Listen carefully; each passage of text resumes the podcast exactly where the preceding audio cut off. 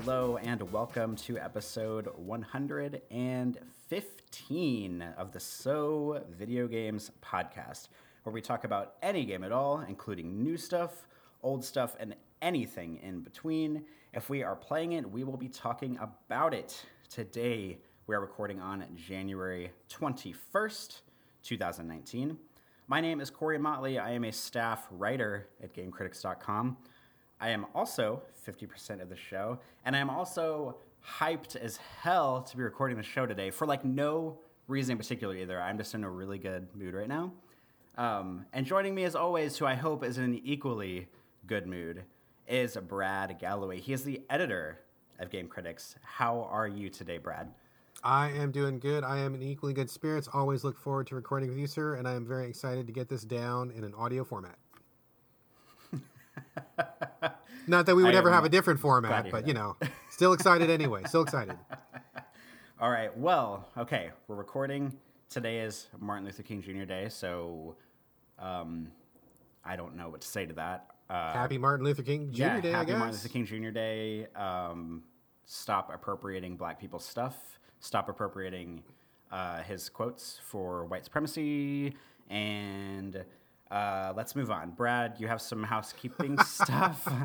let's get out of before we get ourselves into trouble. Yes. Yes. Happy MLK Day. Moving on. Yeah, a couple things housekeeping really quickly. Um, we didn't cover these in the banter, and I meant to, but uh, heads up uh, first, we have an extra segment today the long, long requested return of my son and his nine year old game reviews is back. we will be having that after the show, but before the banter, so it will be sandwiched in between those segments. Um, he reviews a handful of games. I believe he covers Steep. He also covers PUBG, Player Unknown Battlegrounds, and he also covers Paw Patrol on a roll. So that's a pretty good selection of games there. My kid gets uh, all over different genres, all over different types, all over different ESRB ratings. Um, so he is he is back. He is back with his nine year old game reviews. So look for that if you're a fan of my son. Also, just a quick heads up when I went to the store yesterday, I saw Overwatch Legos for the very first time. There was a whole big shelf of them. So heads up that those are out in the wild. I saw small kits. I saw big kits. There's some with electronics built in. Uh, my wife got the one that was a double pack of D.Va and Reinhardt, and it's this big box of stuff. So if you're an Overwatch fan and you're also a Lego fan, this is your time. And finally, I just wanted to give a quick shout out uh, to all of our listeners. Uh, you may not know, but the other members of Game Critics have been kind of getting their half of the podcast world back uh, on track. They recently put out a Game of the Year show which is available at GameCritics.com. If you don't see it on the homepage, please check the podcast tab. Uh, but also, they've it seems like they're getting a brand new show off the ground, so I wanted to give a shout out to those guys. Uh, the most recent epi- ep, well, it would help if I could talk. Episode. Episode. I am podcasting no, episode. with Sean Connery. Little do you know. Oh, oh, oh, oh! It went Scottish there for me. Episode. I can't. I can't do it. I can't do it. I'm going to embarrass myself. Uh, the newest episode is going to be up at uh, Game Critics. Uh, so far, I think it's uh, Richard and Richard Naik and Mike Suskie, the two of them covering some recent games. So if you want more stuff to listen to uh, that still has a Game Critics flavor to it, go over there and check it out. Shout out to those guys in their show. Best of luck to them, and tell them that we sent you. Um, and I think that's all the housekeeping I have at the moment. Although after games uh, chat, we will have a little bit of listener topic discussion. So stay tuned for that. Corey, anything housekeeping related from you, sir? Uh, I think for once in my life, I don't have any housekeeping, which is bizarre. Um, so let's jump into games. Let's jump into games. Sounds perfect. Sounds perfect. I will lead things off this week. I do not have a lot to say on this one. Um, so I, I'm going to be talking about one more game later in the show. That's the game that's been taking up all of my time. And since I've become a stay at home dad, ironically, you would think that my time to play games would like drastically increase. Exactly the opposite. I actually had more game, more time to play games when I was working than I do now. Um, so my game time has been really curtailed lately, and I've been having a tough time finding uh, just the space to play games. But I was bound and determined to not come to this show today with only one game to talk about because I feel like I would be letting the listeners down. So I I took some time last night, and I'm like, okay, I'm gonna just take this limited time that I have. I'm gonna try something new, and whatever it is, I'm gonna talk about on the show. And what I chose was a game called Nippon Marathon, N I P P O N, like the Japanese word for Japan. This sounds Nippon- like some kind of tentacle porn, first of all. You know, I kind of wish that it was. I kind of wish that it was. It is not tentacle porn, although that is. It's interesting that you went there, but no, no, no. Um, for people who remember the wild, woolly, crazy days of the PS1 and even the earlier days of the PS2, if you were playing games at that time, you will probably remember it was a very different scene back then. We hadn't settled into established genres. We didn't have the same kind of like five AAA releases that we get year after year. Uh, a lot of experimental stuff was coming out, a lot of weird stuff, a lot of fringe stuff. I love that period of gaming. It's probably my favorite period of gaming of all time. Just because you never knew what you were going to get, and there was all sorts of crazy, just craziness coming out. Uh, for example, uh, one of my favorite games at that time was uh, an excavation simulator. I don't even know what it was called. It was like you took control of a backhoe and like you did different scenarios with the backhoe. There was digging, but there was also racing, and there was like you had to move things and like use the backhoe in all these different ways. I wish I could remember what it's called. I have a copy of it, but I don't remember what it's called. I'm sure So- you love using the backhoe in all those different ways. Oh my god, all the different ways, dude, all the different ways. Keep backing up the backhoe. It was so good. Backhoe. There was uh, the famous Mr. Mosquito, I'm sure people have heard about, where you played a mosquito that was sucking blood from a Japanese family. Crazy, insane stuff. Uh, no one can stop Mr. Domino was a, another popular one that was really crazy Japanese flavor. Incredible Crisis was a big one where this Japanese family was getting into all sorts of just really absurd scenarios, all sorts of mini games, and just like really just unpredictable, wild, wild stuff. I love that tone of stuff, and we just don't really see it that much anymore. Um, less experimental stuff, less wild stuff. So when I was approached by the developers to talk about Nippon Marathon, they I think they grabbed me on Twitter. I'm pretty sure. I think I was talking about it with someone, or someone was talking about it, and then they were like, "Hey, would you like to try this?" I'm like, yeah, sure, I'll try it. Yeah, no, no worries, man. So they sent me a code. Full disclosure, I, I played this with a code from the developer. It is that same kind of Japanese flavor where really weird, really bizarre, colorful. The premise is that you are one of four different characters. You're running in this kind of like weird community based marathon where you run in groups of four and it's kind of like a across Japan race sort of a thing, but there's also little story segments. Everybody's running for their own reasons. Uh, there's like a guy in a lobster costume. There's um, a couple, a couple other people. The guy I picked was a guy who like literally has a dog head for a head, and I'm not sure exactly why. I'm not sure if he's supposed to be a dog or he's the victim of some kind of weird experiment or something. But it's just like a guy with a dog's head, and he wants to get in this marathon for reasons, reasons, reasons. So I'm like, okay, this is crazy, colorful, it's weird Japan flavor. I don't think it's actually from Japan. I'm pretty sure that it's not, but they're kind of going for that zone. So I'm like, okay, whatever. I'll just check it out because I, I do have a soft spot for these wacky games. So it's like a three quarters or a top down kind of perspective. You start at the fin- at the, the, the beginning line with uh, four people total, you included, and then you run. There's all sorts of like obstacles, like barrels to dodge and hurdles, and then sometimes there will be like dogs chasing you on the track, or somebody like like a worker will have a really long like plywood two by four, and they're swinging it around the track, so you got to like duck under it, or you can try to jump over it, or just go around it. But basically, you just want to get to the end of the finish line first. Along the way, you can pick up fruit and eat it, and that will give you like a quick speed boost, or you can try to throw it at a competitor and like trip them up. Uh, but that's basically kind of about it. I mean, I think most of the the value of this game is probably getting three friends together or four friends together and just kind of playing it, you know, as a hey, we all had like six beers and we're drunk now and we're going to play this game and then we're going to laugh a lot. I think that's what they were really shooting for, but there is a single player mode. So I was already predisposed to like this game. It was definitely in this kind of vibe that I like, the style that I, I have a lot of affection for. Um, always up for something that seems wacky and off the wall. Started playing this game, and it is fucking terrible. It is oh, just like no. it is garbage. It is so garbage. It is terrible. It is bad. I'll tell you what happened. So I start the game. It's really bad. I start the game. I get through way too much story. Like I got to the point where I was getting really impatient with the story. Like I wanted to just start playing. The the The shot goes off. We start running. Uh, the three AI characters like take off ahead of me. One of them just like gets way out in the lead, and there's no way to really catch up unless you grab a fruit to eat and get a boost. So if you don't grab a fruit, like there's no way to improve your speed.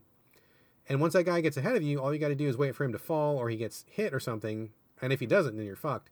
But what happened was I was still learning the controls. I, I we break out from the starting line. I get tripped over, um, I don't know, like a hurdle or something. Like I missed time to jump. I fell down.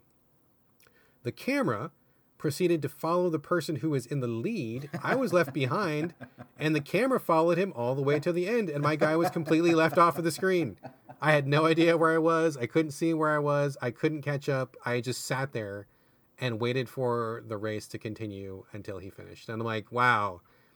In most games, they want you to be on the screen because they realize that's how video games work. Apparently, these guys didn't get the fucking memo. So that was really not a good way to start. Uh, I'm like, okay, well, that was a glitch. Clearly, they don't have a big budget for this game. That's fine. I can be flexible. I like jank. It's okay. Went back and started again. Happened again. Okay, I'm like, this is getting really fucking irritating. I just don't like this now. Uh, tried it again, and it's like, it's really hard to judge anything. Like, you try to jump over things, and it seems like you should be able to jump over them, but then you trip over them halfway. Maybe it's because the camera is top down, and so you can't judge height very well.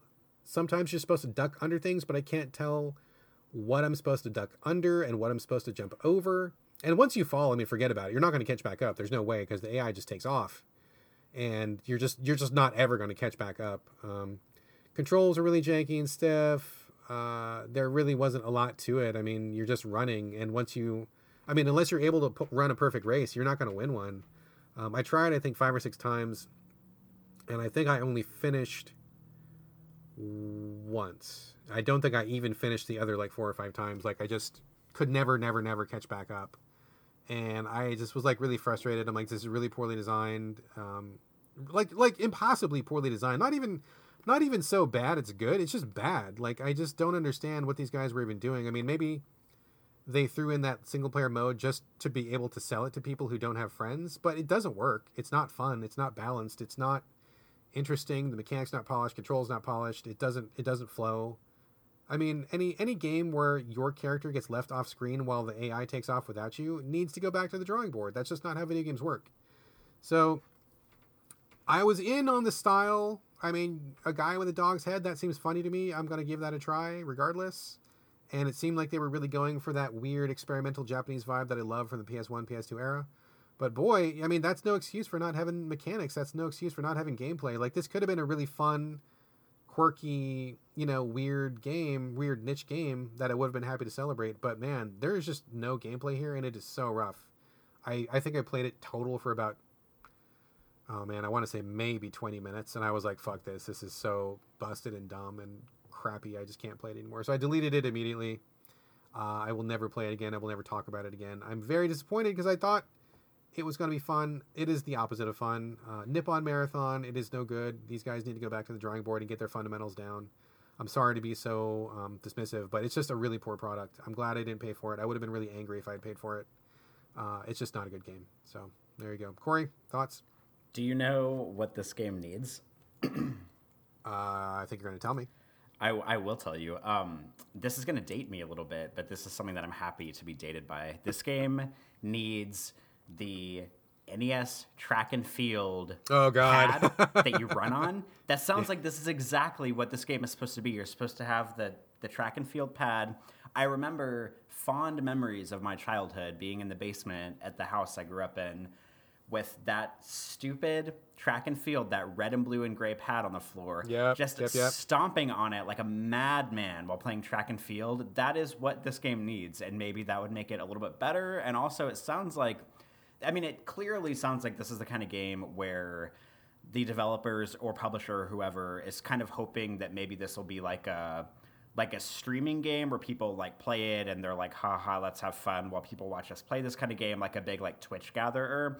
But imagine if you got to watch people play this game on Twitch or play it yourself on the track and field pad, people running their asses off, looking like total dorks, but in the best way possible. Like how how much better would that make this game? I mean, assuming that they like rein in the camera controls and actually get it like mechanically well underway.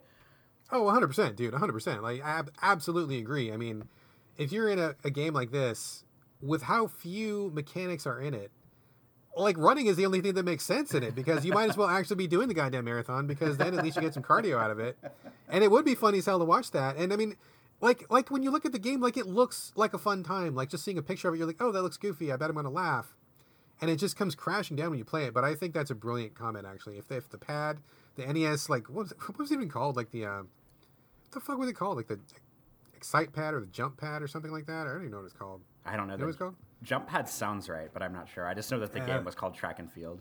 Yeah, I'm sorry. I don't know what the pad is called, but I know what you're talking about. That is exactly a brilliant thing. These guys should look into that as a way of salvaging their game. But then again, I guess- I guess they would have to manufacture a pad. Maybe they don't want to do that. Uh, they probably don't have the money for that. But Totally. It also Anyway- sounds like um, it kind of sounds like. Also, I don't want to like drag this out because I know this No, game no, needs to go be ahead, over and done with. But this sounds like the kind of game that should be in. You know, like there's like Mario Party, and it's just like a game of mini games. That's what it sounds like. This game should be. It should be like a smaller mini game in a larger package of game of mini games or something like that with like a dare I say it running theme.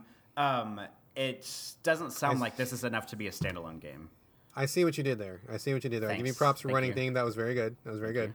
Uh, yes, you're correct. It does not feel like a whole game. It does not feel like there's enough here.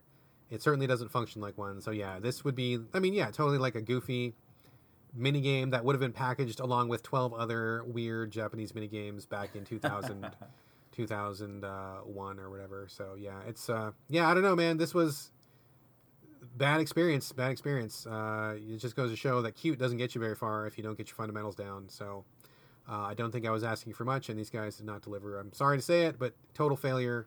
Nippon Marathon is awful and terrible, and I don't recommend it. Even on sale, it's a bad experience. Uh, so enough about that garbage. Um, Corey, Onimusha Warlords, boy, you know I know Capcom was reviving this. I played this back in the day. I haven't thought about it in years, but it is now available in a remastered format, and you have played it, sir. Tell us all about it.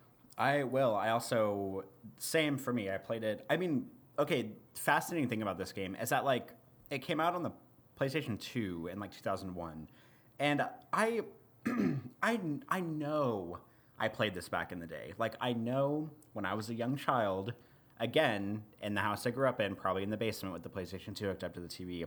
I know I had to have played this. However, I, I gameflied the the new remastered version on Onimusha Warlords, which is on PS4, Xbox One, and Switch. I feel like a numbnuts because I should have gotten it on Switch because I need an excuse to play my Switch more, but for some reason I got it on PS4. Maybe I didn't realize it was out on Switch whenever I rented it on GameFly or put it on my GameCube. Um, but I've been playing it on PS4. I every step of the way through this game, I can't remember anything. Like I know I played this game whenever I was younger, and coming back to it, I can't remember anything about it. Like obviously, I remember like the character design of the lead of the lead character because he's like, I mean, I'm not going to call him like iconic, but you know, he's a recognizable character. But I don't remember anything that's going on. So, to put some context on this, this game is called Onimusha Warlords.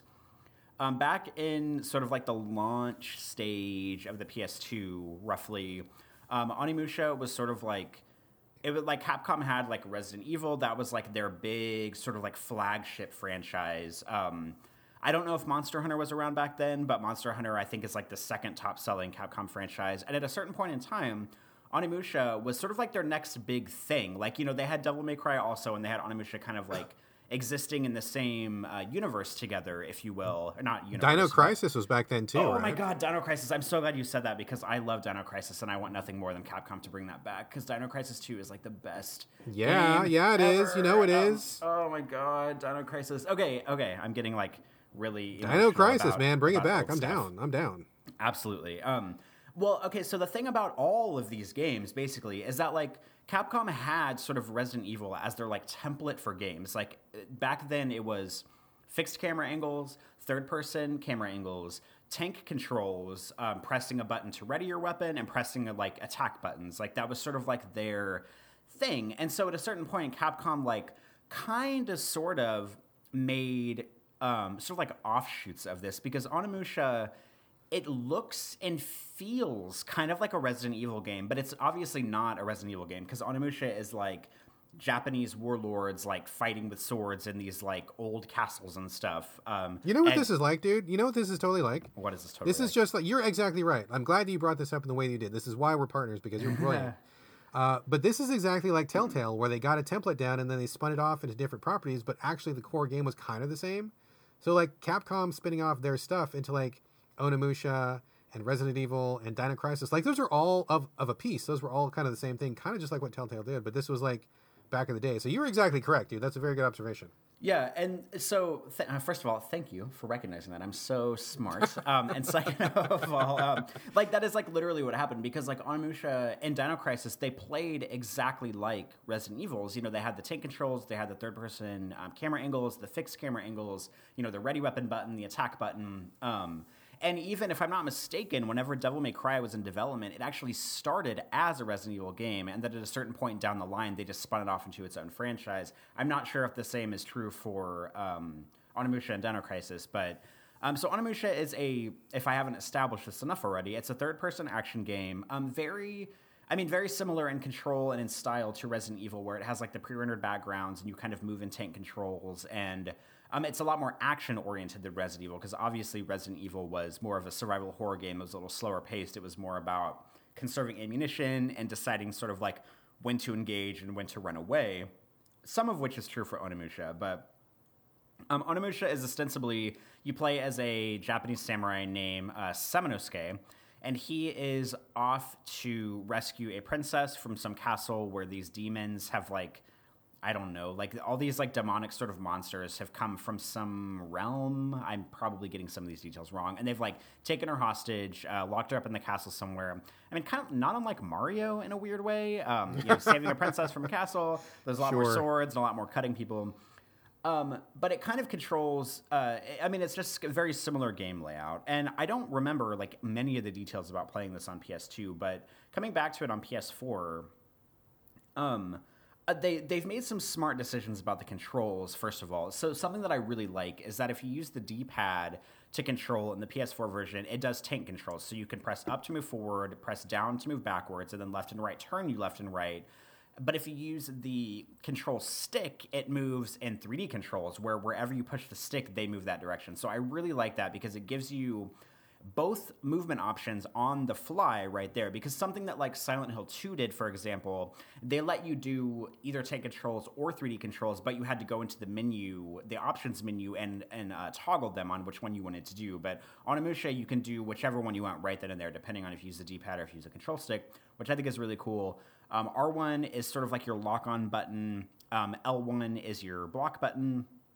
And then square is an attack uh, and triangle is sort of like an elemental attack button. And you get early in the game, you get this gauntlet, and basically, whenever you kill stuff, it's it reminds me a lot of Ninja Gaiden, uh, where um, they they're sort of like their essence will come out of their dead bodies, and you hold the circle button, and he like holds his gauntlet out, and it basically is like a essence vacuum. It like sucks all of the like essence orbs in, and there's like pink ones that do they give you more like experience. There's yellow ones that restore health, and there's blue ones that restore magic and you have dil- different elemental swords. One is wind based, one is fire based, one is electric based, and by about an hour into the game, you have all three swords. And whenever you press like the heavy attack button, they'll do an elemental attack that takes magic away from your magic meter. Um, so a lot of it is just like third person fixed camera, sort of like not quite hack and slashy because it's not like a Dynasty Warriors thing, but it's very similar to like Ninja Gaiden if you're familiar with those games. And I mean, to be honest, I was on board with this game for a long time. Like, even though it obviously feels dated, I mean, it's been like up res to look better, but it doesn't, you know, it doesn't look like Metal Gear Solid 5 or anything. It definitely still looks like an old game, but it's like serviceable. And something that I like about it that reminds me of Dino Crisis 2, and Dino Crisis 2 is a game that I hold, I know I probably, maybe have never talked about Dino Crisis 2 on this show, but Dino Crisis 2 is a game that I hold so near and dear to my heart because it got the formula for Dino Crisis so incredibly right. And Onimusha does a similar thing that Dino Crisis 2 does, where pretty much every area that you're in, because you have to like every time you walk through a door, it kind of does the Resident Evil thing where the screen like blacks out and you're in the next area. So areas don't bleed over into each other. Every segmented area you're in um, you can kind of grind as much as you want while killing demons in those areas. I mean, eventually they'll run out, but like if you keep moving camera angles, they will kind of keep popping up for a while, and you can grind a lot and kill them and you know engage in combat, or you can just exit. You don't like really have to fight anything.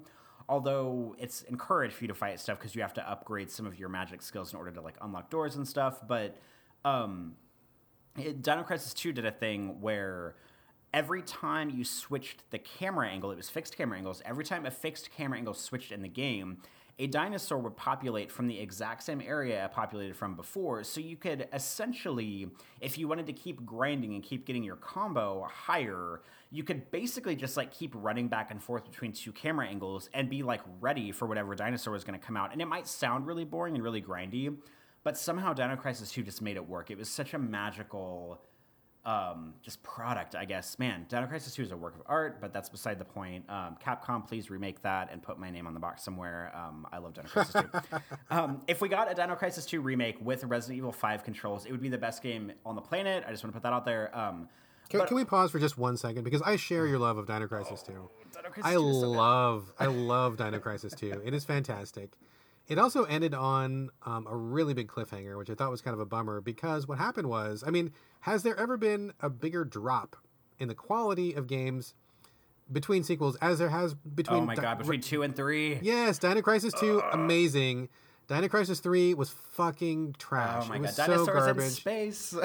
dinosaurs in space plus you had a jetpack dude like has has there ever been a game that was more designed for me and that game was awful the controls were awful the camera was awful it was terrible and i was like the wait you know the years between two and three like i was so ready for that game to be amazing and it was trash and it was so sad dude i mean were you were you sad also you must have been sad I I was, and the thing that is extra shitty is that Dino Crisis Two was on the PlayStation One, and Dino Crisis Three was on the PlayStation Two. So it was like a whole new console, a whole new upgrade, like everything you could ever want in like a sequel, and it just like totally went off the rails and didn't like didn't really continue the story of like Regina and Dylan, who are awesome, uh, and like Dylan's like daughter or whatever. It just like went off into this like dinosaurs in space thing and the ship was supposed to have like rooms that moved around based on like switches and like the time and i didn't even finish it. I think i played it for like an hour and stopped but that was such yeah. a disappointing sequel. Oh my god. Seriously. Oh my god. So sad dude. I mean you, you you could not have imagined the disappointment on my face. I think i played it for about an hour or two and i'm like i'm out and i love this series like i love dino crisis 1 and 2 but uh, anyway okay way off track way off track we're getting back we're getting back to basics here but let's talk about onimusha going off on it was it was okay but we're not we're not, we got to do justice to onimusha here let's get back on that Okay, so Onimusha. So I was playing it for a while. I've probably played it for about three hours total. So I've like dipped, you know, my toe heavily in it. I don't know how long it is. I can't remember the arc of the game if it's like a five hour game or if it's like a 30 hour game. It's one of those games where it could be either. But I've read online it's short, but I don't know what short means because short could be 10 hours to somebody, and that's kind of long to me, um, or medium length game. But basically it's kind of although i'm enjoying it it is one of those games and we've talked about this before on the show it's one of those games where if it gets too hard i will hit the ejector seat button and probably never come back to it and i'm like approaching that limit with onimusha right now because although it has been updated graphically and it has like a new score and like had the controls are updated one big old staple of ps1 and ps2 games that it falls back on which is not necessarily a bad thing i just want to document this is that it has designated save rooms much like resident evil uh, all of them almost um, where you have to get to a room you have to save. There's these like magic mirror things that you use to upgrade your powers and you use to save. You save your data in those. You don't need like ink ribbons or special magic. You can save however whenever how often you want as long as you can get back to the room. However when you die at any point in the game it boots your ass back to the title screen menu and it doesn't give you an option to continue. It doesn't give you it doesn't checkpoint it doesn't do any of that stuff. So just you have to be prepared for that because that's kind of like an kind of an old school gaming thing where like you're fully responsible for saving when and where you want um, as long as you can get back to a save room. But if you die you have to go back and do all the stuff you did before you died. And like because you don't need ink ribbons and because like you move around the world pretty quickly getting back to a save room isn't a terribly difficult thing to do. But last night i kept getting to this room that has these like three or four kind of like bigger enemies in it. They kept killing me, and something that's annoying is that the block button in this game for a lot of enemies in the game, as long as you hold the block button, you can pretty much block anything. And I, I like that. I don't like holding a block button and having an enemy be able to get through it. I think that's like I understand that, but I also think it's kind of bullshit. But also, this is not a game where you have like a lot of dodging prowess. Like at least in like Ninja Gaiden, you can block, but you can also like do side rolls and back rolls and forward rolls, and you can like evade pretty well. Onimusha is not as technically um, like tightly designed to let you dodge very well. And the room I kept getting to last night has these like three kind of like mid level enemies, and then one kind of, it's not a boss, but he's like, you know, kind of a bigger guy. All of them can break your block if you are, um, if you're blocking. They have like a, they do kind of like a combo attack. The first one, they don't block. And then the second one, if it hits you, it blocks you and it like knocks you down. So you're vulnerable for a minute. And I got back to this room like four times and I died every single time and I'm like re like my my thumb is hovering over the ejector seat button and like I haven't pressed it yet. Like I might go back and give it like one or two more tries because this game is all right. And I know, I know when I started it, they give you an easy mode or a normal mode. I know in my heart I should have selected easy mode, but I selected normal because I thought I was going to be a cool guy. And I was like, oh, this old game. Wow, like, why did you do that, same, dude? That's crazy. That's I crazy know, talk. I know, I know better, and I still did it because I thought I was going to be like a cool guy, and here I am complaining about the game being too hard now. But like up until this point, it hasn't been that hard. And the other thing I like about it is that although the game gives you opportunity to sort of like grind for magic to use to upgrade your swords and stuff the game never feels like it's making you grind. Like usually if I got to a door I couldn't unlock, as long as I made it back to a save room to use my magic to upgrade my like door locking powers, I would always have enough magic to do it because I I mean I like hoard my magic a little bit or like my essence. Um but it's not I have yet to get to a point where I'm like wow, I have to go like run around the castle and grind for an hour in order to level stuff up. So like that's a good thing because I don't like when games sort of do that to you. Um, so like it has a pretty good pace. Um, it has some puzzle solving that's sort of reminiscent of Resident Evil. Um, it kind of reminds me of this weird hybrid of like Resident Evil and Ninja Gaiden, but from like ten years ago. But I'm worried that it's just going to get a little bit too hard for me because the controls are not quite as tactile as I would like them to be for the kind of action that it's presenting. Um, so that's kind of where I am on it right now. Like if I if I play it again, and I probably will try it again, and if I get back to this room and die like a couple more times, I probably will just send it back to GameFly. But like up until this point, it's been pretty satisfying, it's been a nice sort of like trip down memory lane because you know you forget about the way th- games were a long time ago, and I mean shit like probably half the people playing this game today were people who like weren't even alive whenever the original Onimusha came out. You know, they might they might have been like you know, seven years old and have never played it. So it's just kind of cool to go back, kind of down that rabbit hole a little bit and kind of understand what sort of like that era of retro game design was like and sort of like the PS1 to PS2 era crossover game design was like. Um, so it's kind of a cool, like, nostalgic thing in that regard. But the game doesn't survive on nostalgia alone. Like, I actually think this is a pretty good game. Um, it's just I'm worried it's getting a little bit too hard for me, and that I might have to eject, and I'm a little concerned. Interesting, interesting. I played this game back in the day, and I did enjoy it back in the day. Uh, but you know, times were different back then, and it's interesting that this game is coming back now because this kind of dovetails with what we talked about with the Resident Evil 2 demo last time, where I love Resident Evil 2 back in the day, one of my favorite Capcom games back then.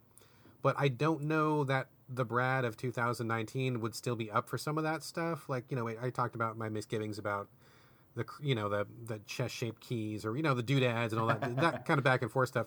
But I think that it's still an interesting um, artifact from back then because, like you said, it kind of shows what the design was like back then when people were still experimenting with how to implement 3D, what kind of gameplay styles work best in that environment, how best to take advantage of the third dimension, what kind of action worked, what kind of action didn't.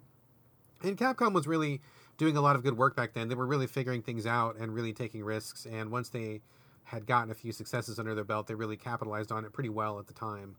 Uh, so interesting that Onimusha comes out because I think that's pretty much a contemporary of Resident Evil 2. I don't know that they're exactly from the same year, but they're kind of in the same basket basically. Like you would have played them, they would have been on shelves at the same time. You would have easily played both of those games or something. So uh, interesting, interesting. Um, I I am a little bit disappointed though, dude. You should have played this on easy. I'm a little bit disappointed you put it on normal. You're already a cool guy. You don't need to prove anything. You don't need to measure your dick with anyone. You, you're you've, you've you've proven everything you need to prove. And if there's one lesson that I've learned myself from the last few years, it's that I don't need to play anything on hard anymore because life is just too fucking short. Um, how far did you get? Like, I mean, would it be a big deal to just stop and just restart from easy? Like, how how many hours did you make it in?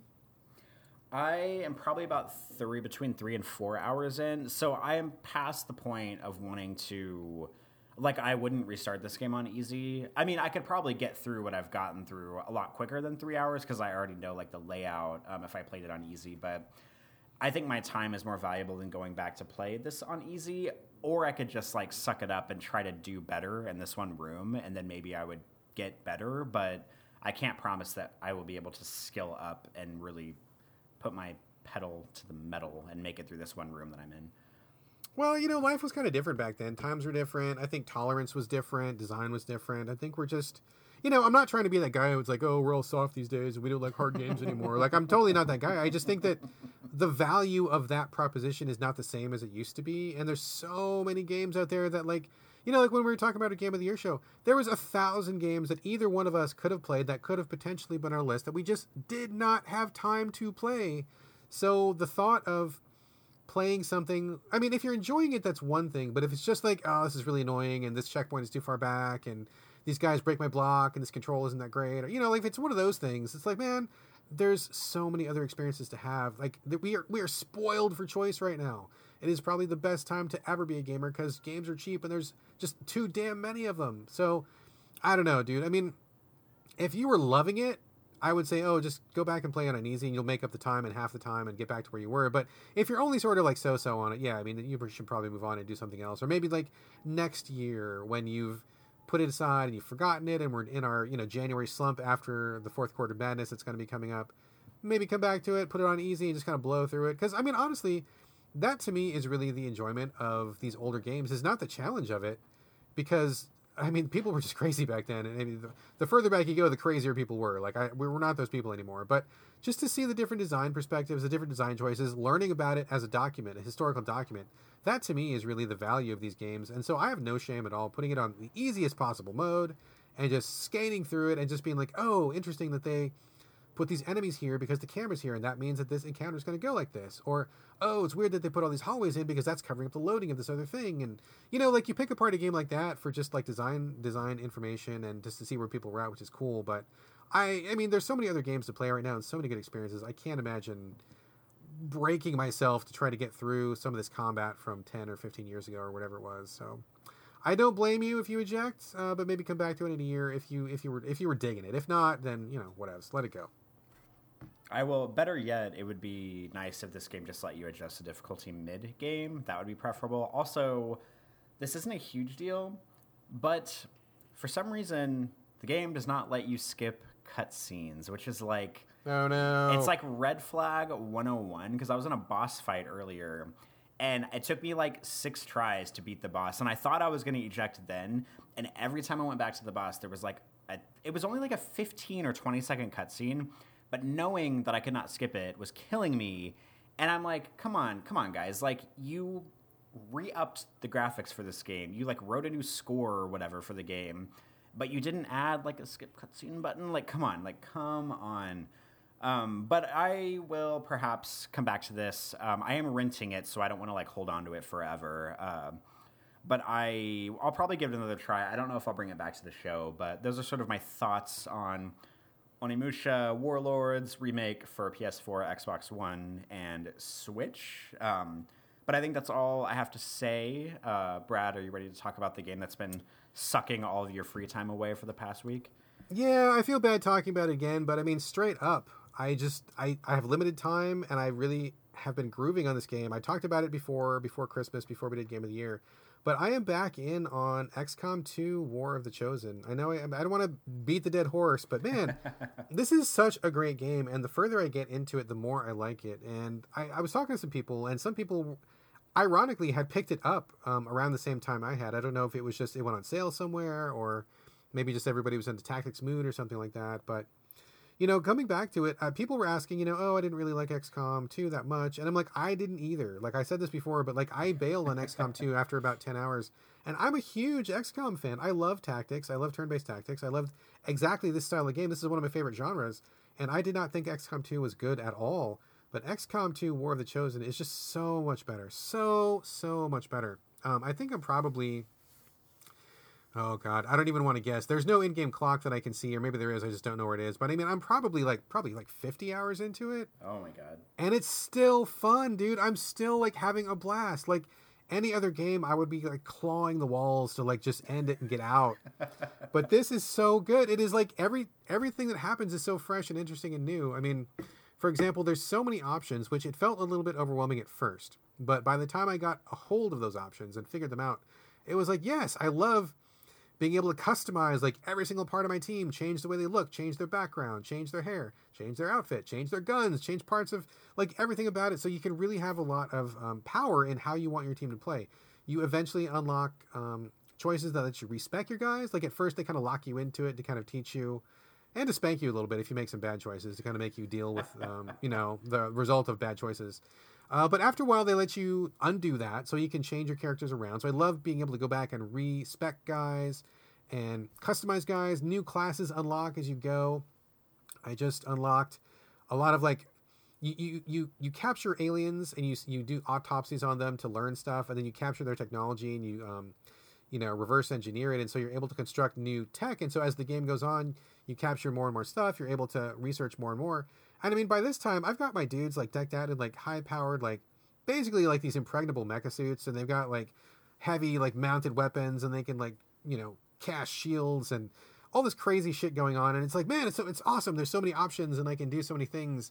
You can have like a sniper team, or you can have like a melee team, and you know, like I have this one chick. She's one, probably one of my favorite. I'll tell you about two of my favorite characters, and this is what I love is because these characters are so changeable and you can get so attached to them that you like even though there's not really much of a story in XCOM like you, you in your own head you like develop these stories over time and I think anybody that's played XCOM probably knows this but you know I have this one medic who she was just randomly generated and i put her on my team because you know whatever gotta have a medic on your team and just over time having her on my team all the time I just have really gotten to really like her voice actor she's the only person in the entire game of XCOM who sounds fucking bored and sick of being there.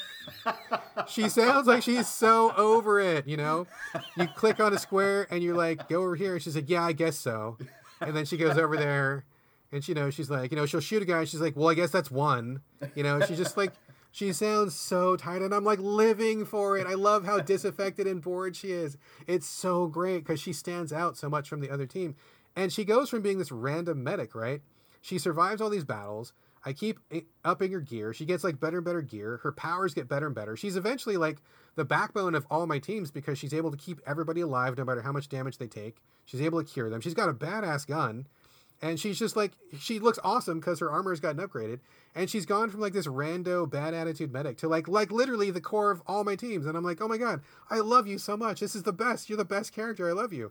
And this other lady, she's like this. uh uh, in, in XCOM 2, you can have characters from different countries, and so you, when you get a country, uh, a person from a different country that's not America, you can check an option to say, you know, keep your keep your language of origin.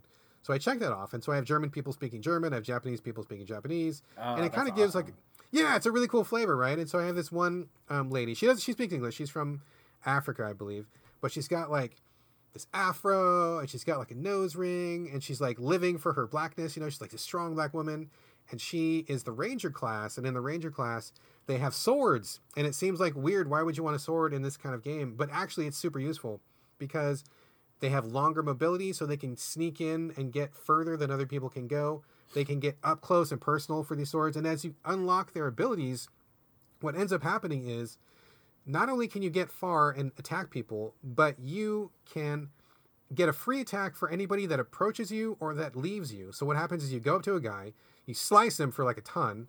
He wants to run away, and as he runs away, you slice him again in the back for free, and you cut him down when he's running away from you. It's like you're not going anywhere, fucker. You're dead when this lady shows up. You're you're gone. And if she successfully kills somebody, 100% immune from all attacks. Like it's this untouchable thing that pops up, untouchable. And like she just dodges all the bullets and like nobody can fucking touch her. And I'm like, yes, this is bad as hell, dude. I love this fucking character. It's so cool to like have spent so much time with these people and to see them grow from like random generic rookies to like these super powered warriors over the course of like 40 50 hours i've grown like super attached to my team and like seeing all the different personalities is just like amazing like and you invent these little stories in your head which is kind of nerdy but at the same time adds a lot of really cool value that so many games just fail to do like i mean i i can't say that i've had that much investment in characters with many games recently so to be able to do it here is just so satisfying um, the other thing that XCOM 2 War of the Chosen really gets right is the bad guys. Like, you know, you cannot have good guys without bad guys. That's a really proven true rule of any media, like any, you know, movies or books or TV shows or anything. If you don't have a strong bad guy, there's nothing for the good guys to like to fight against. There's no struggle there, right?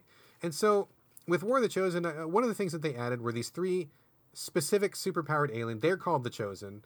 And the aliens who are taking over Earth pick these guys to be their avatars or to pick them to be their champions, right? And so each one has a specialty. One guy is like a magic user, one uh, lady is a sword user, and one guy is like a, a, sniper. And they cannot be killed immediately. You can kill them eventually. I've killed, I think, two out of the three, and those are like kind of the high point of the game. But uh, as they, they show up all the time, like you never know where they're going to show up. They you go into a mission, you hope it's going to go well. You're worried about getting in, getting out, getting your objective met, and then all of a sudden, in the middle of the mission, one of the chosen guys just beams in from the Enterprise, and he's like, "Ha! ha I'm about to wreck your shit." and so you're like, "Oh God!" You know, these guys show up, and they show up all the fucking time. And and at first you can't kill them because they're really tough, uh, just really hard to get uh, over those guys. But once you kill them, you feel good. But then they come back, and you're like, "God damn it, they're back again! Fuck, get rid of these guys." And they just show up all the time. They wreck your shit so much, and they bother you so much, and they taunt you so much by the time that your team is strong enough to actually kill them, you fucking hate these guys. Like, you really want to get them, like, really badly. So there's a lot of bad blood between you. But that's good because you feel something like you feel super invested in killing these guys. You really want to fucking do whatever it takes to get these guys because they've been fucking with you for so long, wrecking all your plans, taking out your best soldiers. Like, you know, something that should have been a super easy mission, you lost two guys because these guys showed up and fucked you over at the last minute. And it's like, fuck you. I want to you know pay you guys back 10 times over for what you've done to me. And when they when you finally get one down, it's like, oh my god, the best, so satisfying. Like you feel just like, yes, I totally did something that was worthwhile. I felt good about what I did. It was like this giant challenge, and I overcome it. And it's just it's so great. So they're really smart about establishing the bad guys. They these are terrible bad guys, but they're wonderful bad guys because you hate them. And like without without good bad guys, the bad guy. I mean, the good guys are not good. You need good bad guys, and that makes good good guys. And then the whole game overall is better.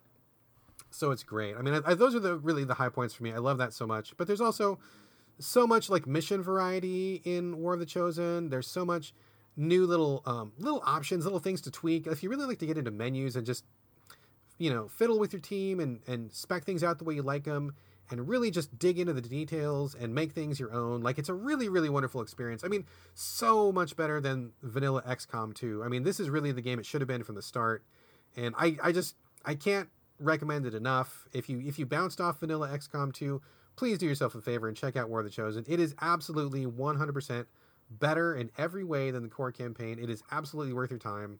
If you like tactics, if you like turn-based tactics, if you like this kind of XCOM style action, it is just it is the shit. It is so good. I just I know it's it's rare for me to put so much time into a game, like 50, 60 hours and not be tired of it, but this is one of those games I'm literally not tired of it all. Every mission, I'm like, yes, bring it on. I want more of this. I want to do more. I want to keep going. Give me all. Give me all the XCOM 2. It's really, really good. So if you bounced off it, come back to it. If you haven't bought the DLC, play the DLC. If you're thinking about playing XCOM 2, do not play the vanilla version. Forget vanilla version even exists. Just go straight into War of the Chosen. That is where this action is at, and it is just fucking good.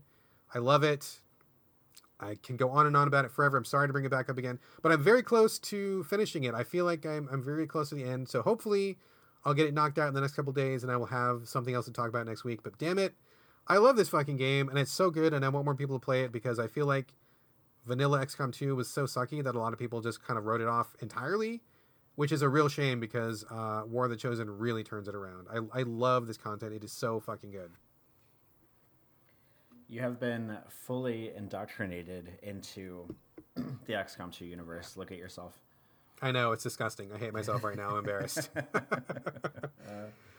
oh, I know this is not your game at all. I don't think you would like this. I don't recommend it for you. But Corey, it is so good. I'm so glad I came back to it. I'm so glad that I gave it a second chance, and I just I hope other people can share in that joy.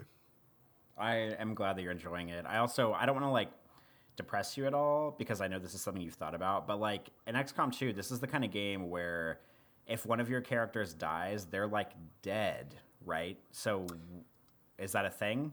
It is a thing if you want it to be. I do not want it to oh, Okay. be. I don't have time for that. And I so like this I don't have X- time for that. I, I do not have time for people dying. I don't have time for that. XCOM is definitely the the game where the quote unquote Iron Man mode started, which is where no restarts, no saving. If somebody dies, they're dead permanently, and just deal with it and move on. And I mean that's bullshit. It's bullshit because we don't we're not infinite beings. I'm not a vampire that lives forever. And also like there's just stuff that happens. Like games are not perfect. The rules are not implemented. You know, weird stuff happens, randomness happens. You know, like it's it's it sucks to like spend 20 hours on a character and then just some weird glitch happens or you know, you push the wrong button and then they died and then that character's gone. That's 20 hours down the drain. No way, dude. No way. I save my game every 42 seconds. If anything bad happens to my characters, I go back and I reload a save and I don't fucking care and I am not ashamed and I am not embarrassed. It is not save scumming. It is just saving, and we invented it for a fucking reason. So, like, save your games, people. Do not let your good characters die. Just play this game, push forward. Do not, do not be suckered in by this Iron Man bullshit. Like, it's dumb. it's fake. It's just a stupid badge of honor that I think nobody really enjoys. Don't do that to yourself. Don't do Iron Man. Just save your game like a normal person, like a normal human being, a reasonable human being. And if you die, one of your favorite characters die, just fucking reload that save and bring them right back because, because who cares, man? Just enjoy that game.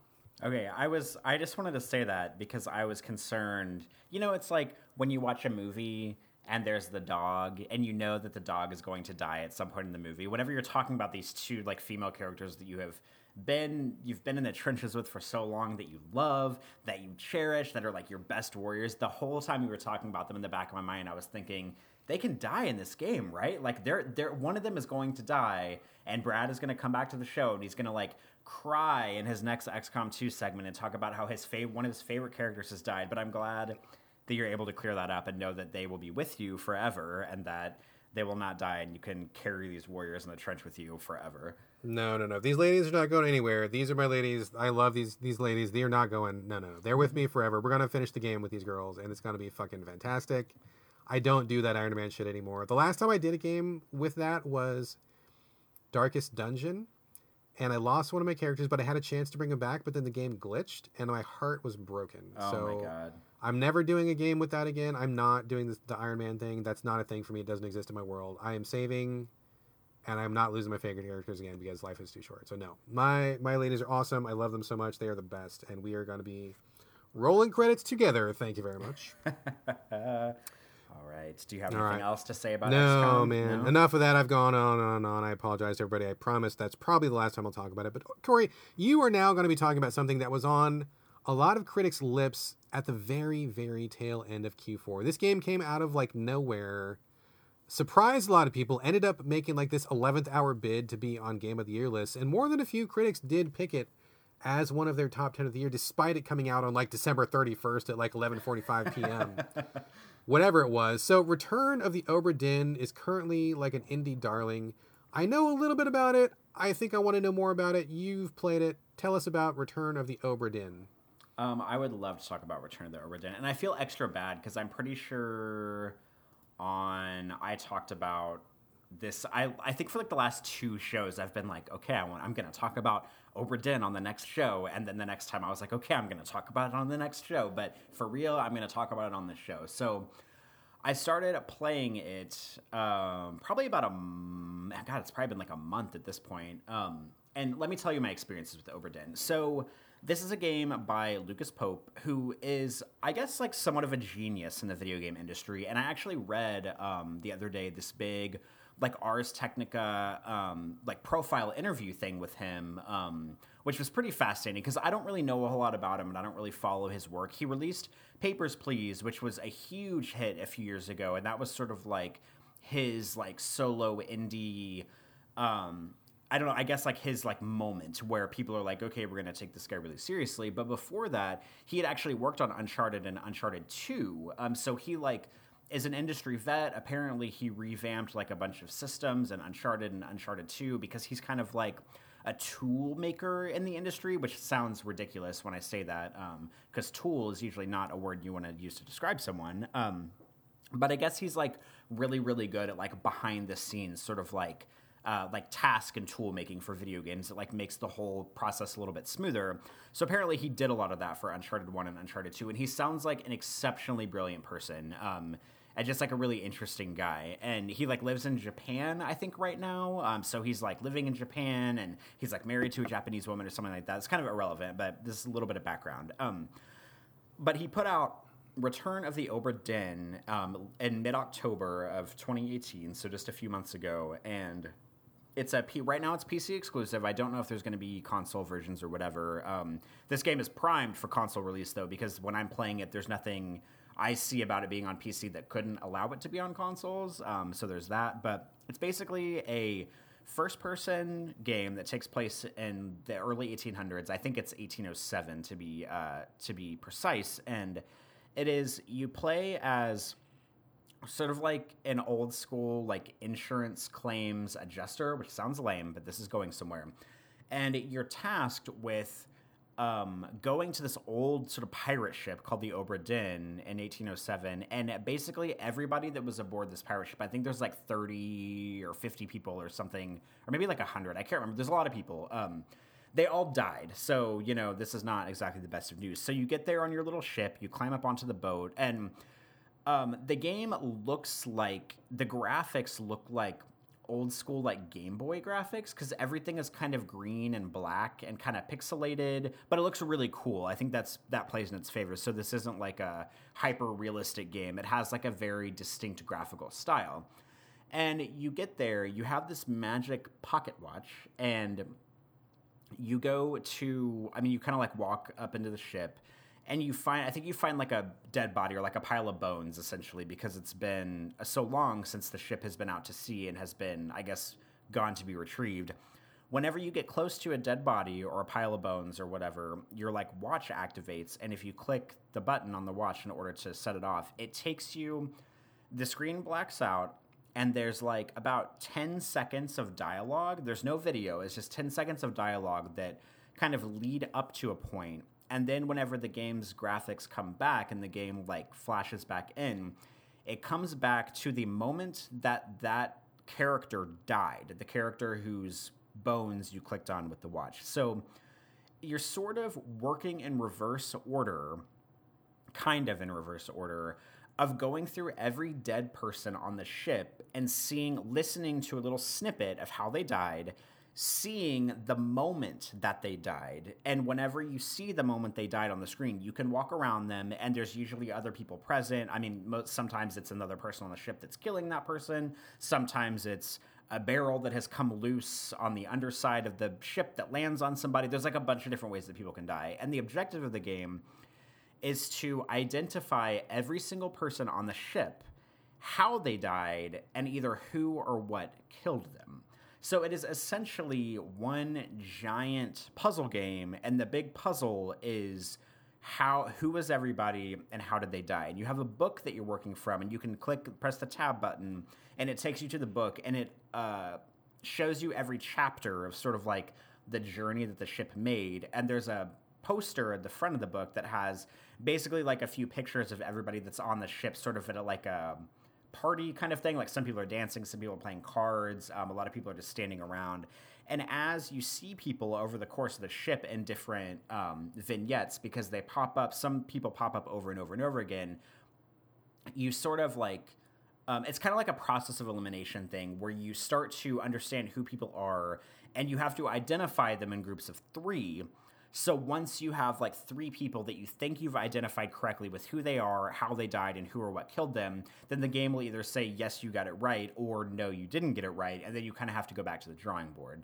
Um, I realize that was a lot of word vomit. Brad, do you have any questions before I go forward? I mean, I have a lot of questions. I'm trying to figure this out in my head. I mean, I think I understand it, but like, so I guess, okay, so I've seen the graphics. They do look kind of like Game Boy retro weird graphics, and it's got a, a, pretty interesting look to it. So I like it. That's cool. So you're basically like your first person walking around, right? Like on the ship. Yes. And then your your watch goes off when you're near a, a trigger point or something. you listen to dialogue, and then is there like a little menu, or are you supposed to just keep it straight in your head, or should you write this down, or like does the game keep track of it for you about your clues and stuff, or how does that part of it work? Okay, so the short answer to that is kind of all of the above. So the thing that I did not like about this game at first is that the game has tutorials, but you kind of have to look for them. Like, I played this game for about an hour and realized I was getting nowhere. And I was just going through all of these death scenes and just like trying to keep things straight in my head. And then I found a tutorial in the book that sort of like shows you how you can document stuff in the book. And I thought, okay, I'm so far down this rabbit hole, and I just now discovered like how to play this game. So what I did was I just started the game over on a different save slot, and then once I knew what I was supposed to know, because the the book in the game allows you to sort of keep everything straight. Like whenever you're looking at everybody in the death scene, if you zoom in on somebody and then press the book button, it'll take you to the poster and it'll highlight the cursor over that person. But that's pretty much all it does. It won't tell you their name. It won't really tell you anything. It just kind of shows you, hey, this person is this this person that you're looking at right now is this person on the poster. And so sometimes like I guess there's a big part of the game and I haven't really discovered this yet about like looking at what people are wearing or maybe what hat someone is wearing the clothes they're wearing, um, who they tend to show up in scenes with, and then you can kind of like reverse engineer it into discovering who they are. And as you go to each person's page, you can put, there's a lot of times in the game where I will see, I mean, you very clearly see how most of the people die. Like if I'm in, you know, the underside of the, I don't even know what to call it, the boat, and I'm at a death scene and a cannon falls on somebody. Um, okay, I know how they died. So I'll zoom in on the person who's died. I'll press the tab button. It takes me to the poster of the people. And if I click on the person, you have the option of trying to identify them and then say how they died and what died or who killed them. So there's like three blanks it's the person's name, it's how they died. And then, and that's a list. So that whenever you click on how they died, there's a finite list of ways people can die, but it's like there's like 30 or so things. So it's not just like three things. Like you have quite a big list. And on some of them, um, you have to like the option, I think there's one that's called like crushed or something. So like if the cannon fell on the guy, I would select crushed. And then on that one, it opens up another menu and you have, you can say like crushed by cargo, crushed by a cannon, crushed by like a monster or something. Um, and so I would select Cannon because I saw that he got crushed by the cannon. However, although I know all that stuff about him, I still don't know who he is. So you you were able to keep track of most of the stuff that you find in the book in the game, but it might be worth writing some of the stuff down in real life. Although I kind of wish that the game came with like a printout copy of like the map that I could like have on my desk or something. Because this is kind of one of those games that if you're gonna play it, you like kind of like really have to get in the weeds with it. It's not like a um, I mean, you'd probably have to be some kind of like mathematical genius or something to just like play through it all in one go and just like be able to deduce who everybody is. And I'm not that smart. And so I was really on board with it for a while because like I'm usually not into puzzle games, but if like so every once in a while I'll go like all in on it. And I'm thinking right now of like um, the Painscreek Killings, which I loved last year, because um, that's kind of the same thing where it's like there's one big mystery looming over the entire town that you're trying to um, trying to like discover. And so like if I know that that's sort of like the bread and butter of the game, I can really get down with it if it's interesting enough. And I thought that for a long time with Obra Dinn as well. But what I'm having problems with with Obra Dinn is that it's getting t- it's just a little bit too much for me like there's one scene that kind of like transports you away from the boat and into these like life rafts on a different scene that takes place with like they're like kind of coming back up to the boat and there's like four or five little like mini chapters where they're on the life rafts and like the people start getting killed by these like sea monster things. Like there's kind of like a Cthulhu thing going on here too, which I didn't know whenever I went into the game. Um, and so there's like a little bit of like that at work. Um, it's not just all people on the ship killing each other. Sometimes there are other forces afoot um, that are killing them. And like I want to like this game more, but I'm just having a hard time identifying people. And I think that the game is asking a little bit more than I'm willing to give it. Um, and it's also a little bit boring. And it's also one of those games where I took a break from it for like two weeks because I was busy doing other stuff. And then I came back to it like three or four nights ago to try to play it again. And I turn it on, and it's one of those games where like if you take a break, you're like kind of fucked. Like you kind of like have to stay in it or else you're going to forget everything that's going on. You're going to forget all the chapters that have come before. And like I might have said earlier, you're kind of playing it in reverse. So like the first scene you watch is like the last person who died on the ship, and you kind of go backwards from there. So it's not even in chronological order, with which makes it like another step kind of confusing. So like it's one of those games where I understand why a lot of people like it because it it very much scratches that really intense like sort of explorational like mystery part of the brain and it's also one of those games where like it's kind of difficult to figure things out. So i'm sure whenever people finally figure certain things out they have like a greater sense of pride and connection with the game because they've been like you know through a hardship together. It's kind of like a dark souls thing where it's like it's hard. So like once you come out on the other side of it you feel more attached to it because you were able to go through that difficult thing with the game if that makes sense. Um, but it's it's just a little bit too difficult for me. And it's also the kind of game where like i could probably go to a walkthrough online and just like look at a thing like look up chapters and just identify people um because i don't think it's randomized. I think it's all set. Um but i don't want to do that because it's not a small puzzle and an action game. Like the whole game is the puzzle and i don't want to spoil that for myself but i also don't feel motivated enough to like really, really keep my head down and really try to keep all these people straight and try to identify how who killed whom and how everybody died. And it's just like it's a little bit too much for me. And on a final final note, but final note, I mean, before I uh, turn the mic back over to you, um, as longtime listeners will know, this game occasionally has one of my greatest fears in it and that oh, is dear. spider crabs. Spider crabs. Spider crabs. Spider crabs. They're not moving and they're not attacking you because this game is not like a real time action game. But there are spider crabs that come up in this game, and you have to watch freeze frames of people's death scenarios that involve spider crabs. Oh my and god! It is a little. It's a little. I mean, it's not like scaring me because you're not like running away from them. It's not a horror game, but just like knowing that they're there is so terrifying for me. And spider crabs are just oh my god there's nothing scarier in the world than spider crabs. And they're in this game and it causes me a decent amount of anxiety whenever they come up in the game. And listening to them kill people in like the dialogue segments before the death scenes is gruesome.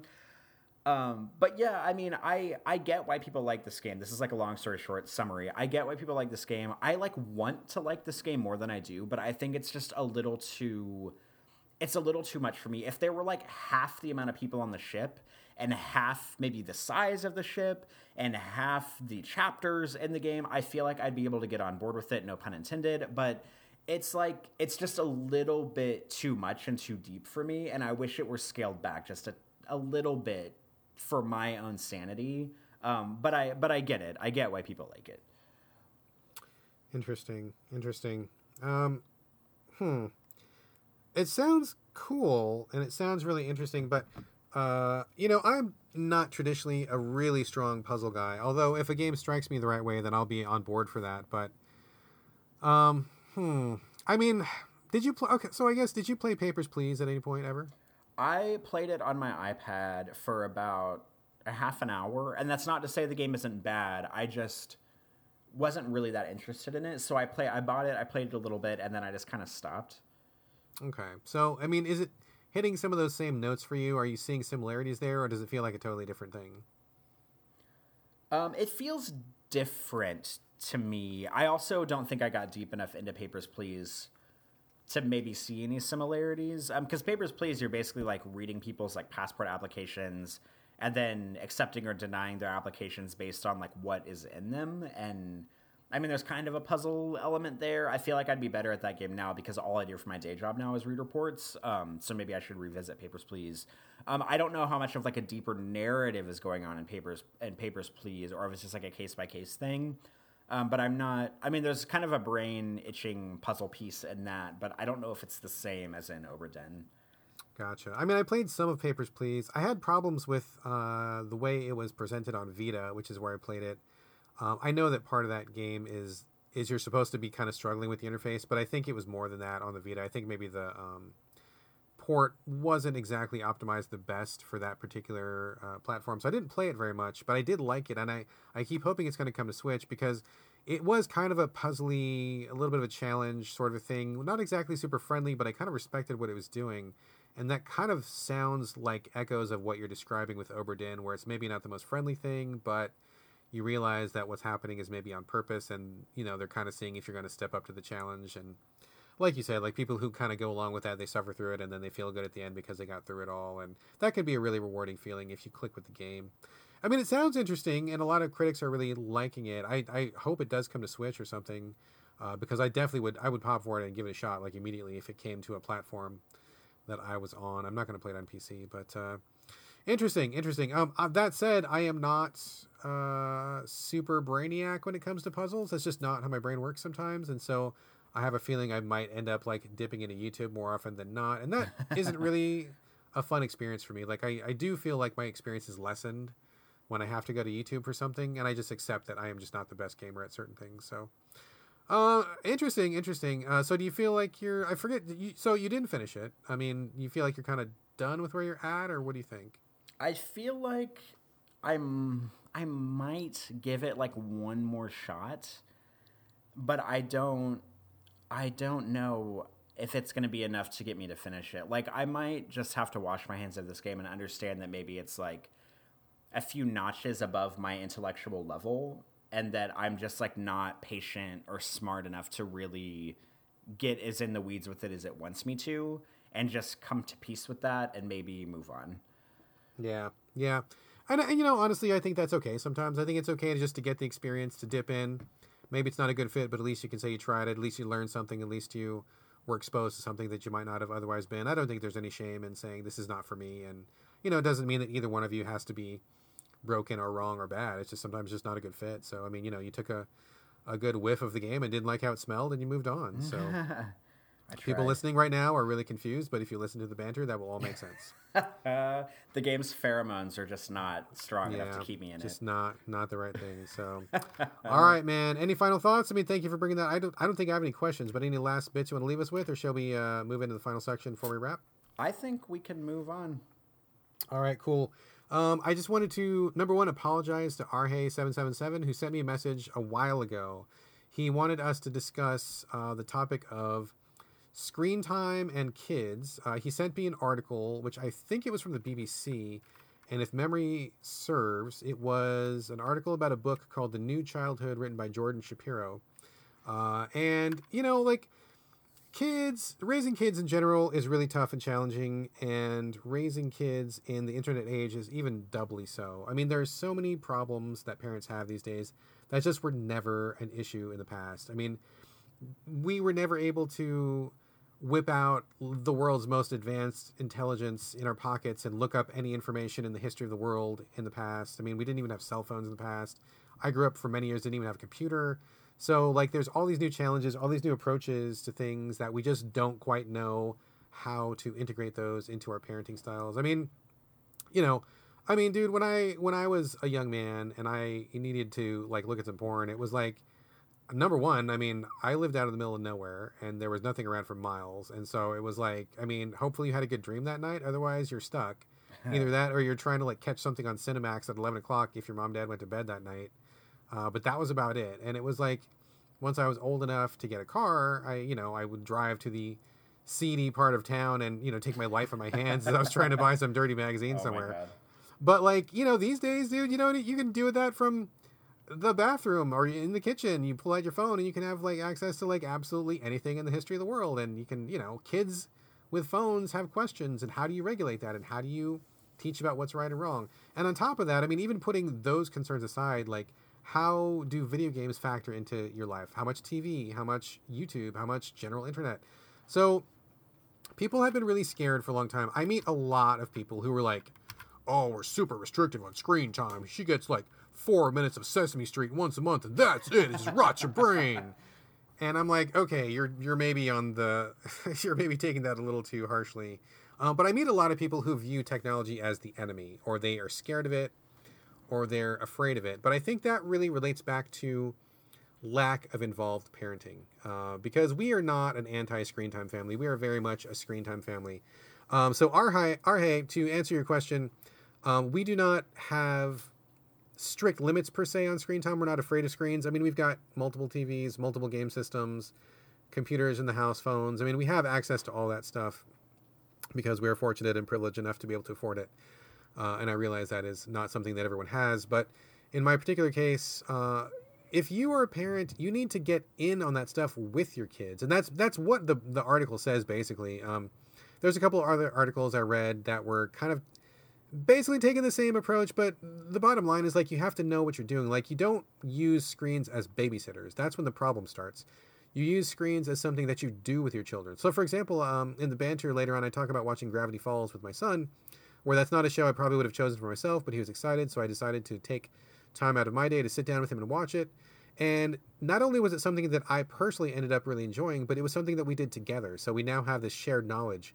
And a part of being a good parent is knowing what your kids are into, knowing what they're reading, knowing what they're exposed to, so that when they have these issues come up, you already know what they're referencing, you know what they've seen, you know what they've been through, and so you can relate to them better. So if you're a parent and you're using screens as babysitters, like, oh, I need five minutes and I can't see my kid anymore and I need just to go smoke a cigarette or something, here's the iPad, leave me alone for half an hour.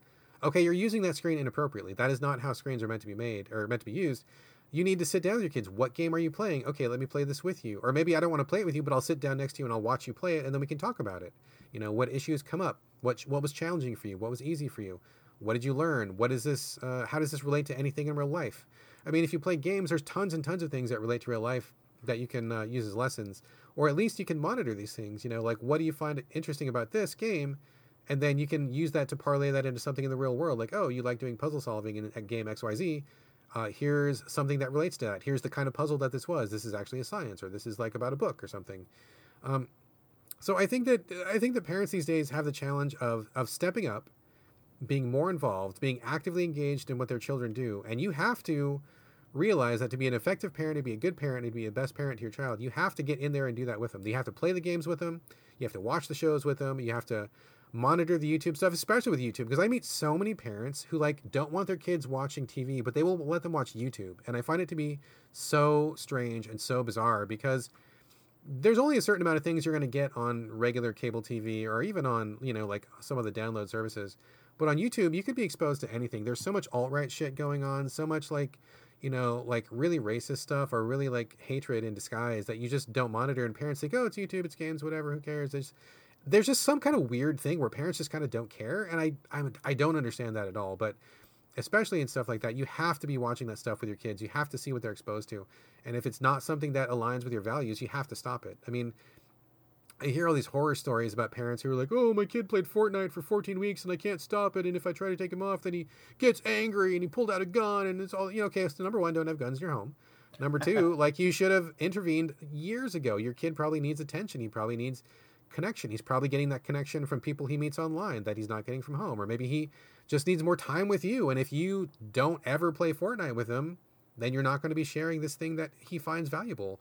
I mean, wouldn't you rather build those memories yourself and be, you know, be a part of that with your kid rather than having that just be a separate part of life that you're scared of and is locked away forever? I mean, it's only going to be a deep division in you guys as you get older. So, um, anyway, I've been blathering forever. Um, but basically, screens are something that parents have to be involved in. Screens are not going away. Technology is not going away.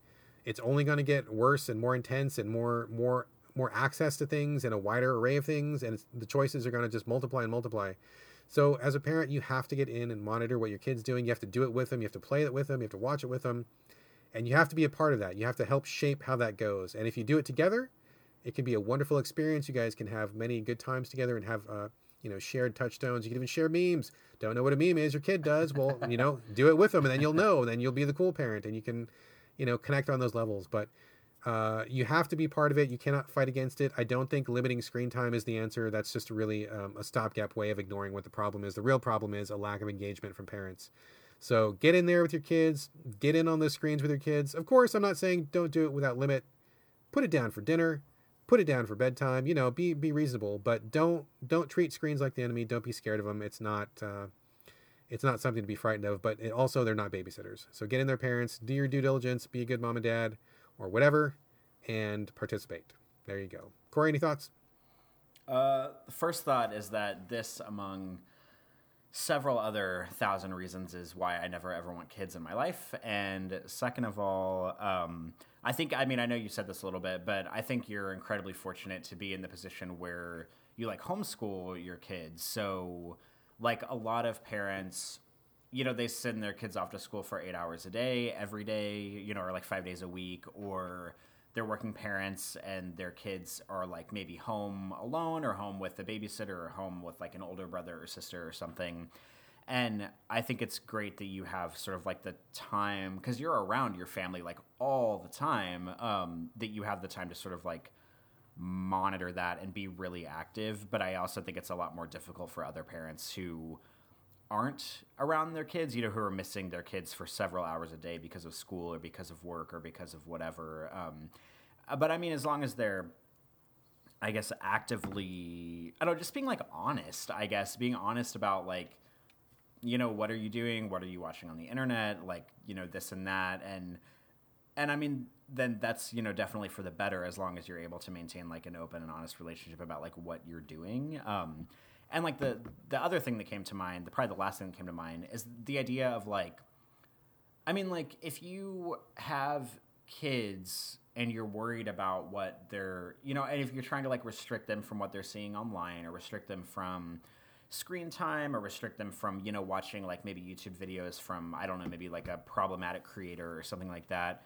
Um, like they're if like the kids are gonna find a way to do it. You know what I mean? Like if they're away from you for at school and they have a phone or their friend has a phone or they go to their friend's house who has like unlimited internet access to their computer, um, you know, they're gonna find a way to find that stuff. You know what I mean? Like they're gonna find a way to like watch a YouTube video that's maybe more mature than they want to, or they're gonna find a way pro- possibly to like play that rated M video game that they're not allowed to play at home or something like that. So I don't know. It's just like kind of this idea about censorship and sort of like pretending that this kind of stuff doesn't exist out in the world is not a solution. Um, and I understand why, you know, parents don't feel equipped to like explain everything that's happening in the world to their kids if they see it online, because I certainly wouldn't feel equipped to do that. But pretending like that kind of stuff doesn't exist and then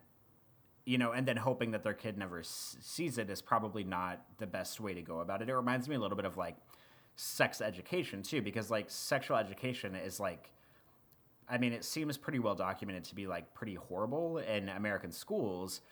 And, you know, sex is very much this like taboo thing, you know, but it's like, it would be less taboo if we just like taught it well and talked about it well and taught it thoroughly and didn't have you know, one day a year when you're in eighth grade where you watch a movie about like getting boners. Like that's not sex education. That's that's it needs to be more than that, and there needs to be a more like open, honest discussion about it. So. Um, I don't know. Those are just like a few things that I was thinking about that kind of came to mind as you were talking about screen time and about online, maybe like mature content and stuff like that. Um, kind of rumbling around in the back of my mind. No, I mean those are super good points. I mean, I, I, definitely agree that we as a society need to address that stuff more directly and be more honest about it. Avoidance is not an option because, just like you said, kids are going to find out. They're going to hear from their friends. They're going to see it somewhere. They're going to go to a friend's house who's not being watched by their parents. It's gonna, it's gonna creep up. The, it's impossible to like raise a child who is never going to be exposed to these things unless you like keep them locked in a closet, which I do not recommend to anybody. So don't do that.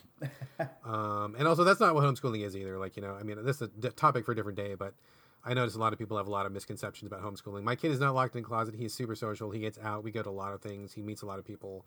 Uh, it's a pretty it's a pretty good deal. Talk to me about it some other time, and we'll get into it. Uh, but yeah, so you you do have to um, address those things, and that's really why you want to be so involved. Because when something like that pops up in a show, you can pause the show and be like, "Oh, okay. Well, what do you think about this? Like this guy just got killed, or this white guy was mean to this black woman, or this this person uh, was touched against their will and what do you think about that and talk about it so like you can use these examples as like conversation starters to something that will really impact your child in life And if you never talk about it, if you're never exposed to those things, if you're never, as a parent, in a position where you have a chance to talk about those things with your kids, they will never know how you feel about it. They will never know your take on those things. You'll never really get the chance to like impart your view of the world on them. And that's really what parents are here to do. Like we're here to raise our kids to take over for us. You know, once we get old and die, they're the next generation. Uh, no getting around that. So you might as well do the best job you can. And avoiding these things does your kids no service whatsoever. Um, also, just to circle back, I do kind of want to point out um, I am very fortunate in that I've had a good job um, and that I've been able to afford to, uh, to be homeschooling. But part of that also is that we as a family talked about wanting to homeschool for these very reasons. I mean, we wanted to be really involved. We wanted to take care of our kids, and we intentionally like made a lot of choices uh, to make make it so that we could homeschool. You know, we live in a, a place that is much smaller than I think most Americans would find acceptable. So we're okay being in a smaller space because we can pay less rent. Uh, you know, we cook a lot of meals at home, therefore we can save a lot of money from going out.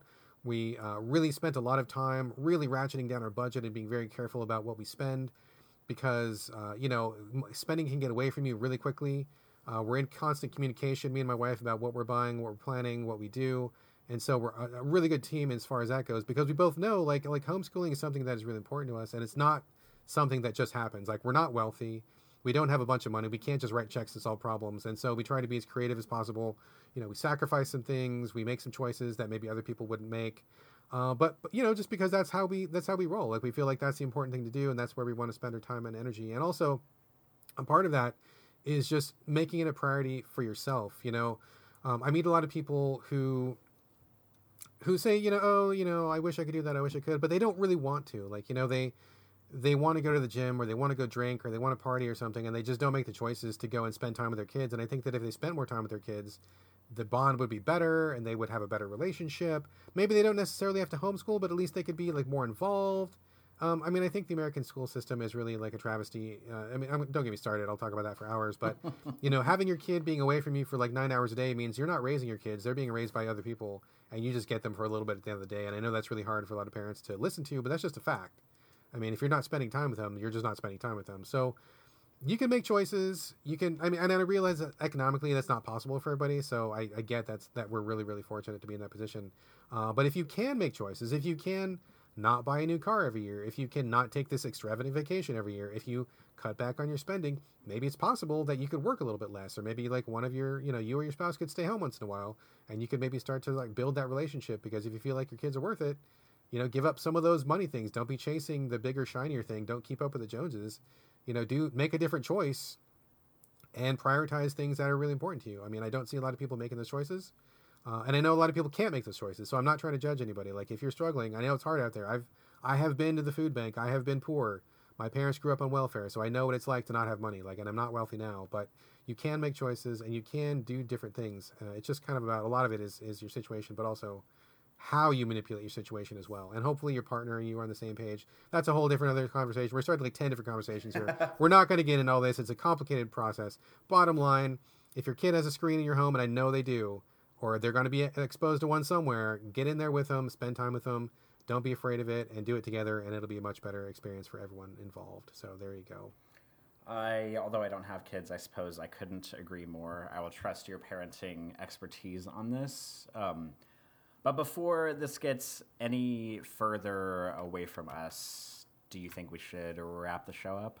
We are long past due wrapping it up. Let's get out of here, man. uh, all right. Okay, okay, okay, everybody. So, um, rants about children and screen time and raising and parenting and all that stuff aside, uh, we are going to bring episode 115 to a close. Um, we did talk about Nippon Marathon, Onimusha Warlords, XCOM 2, and Return of the Obra Dinn. Um, and just as another reminder, uh, between this show and the banter, uh, Brad's wonderful son Whitty will be back with some nine year old game reviews. So instead of going from music straight into banter, it will be music, his review segment, music, and then banter. So stay tuned if you want to hear uh, thoughts of a handful of video games from a nine year old and then a banter after that.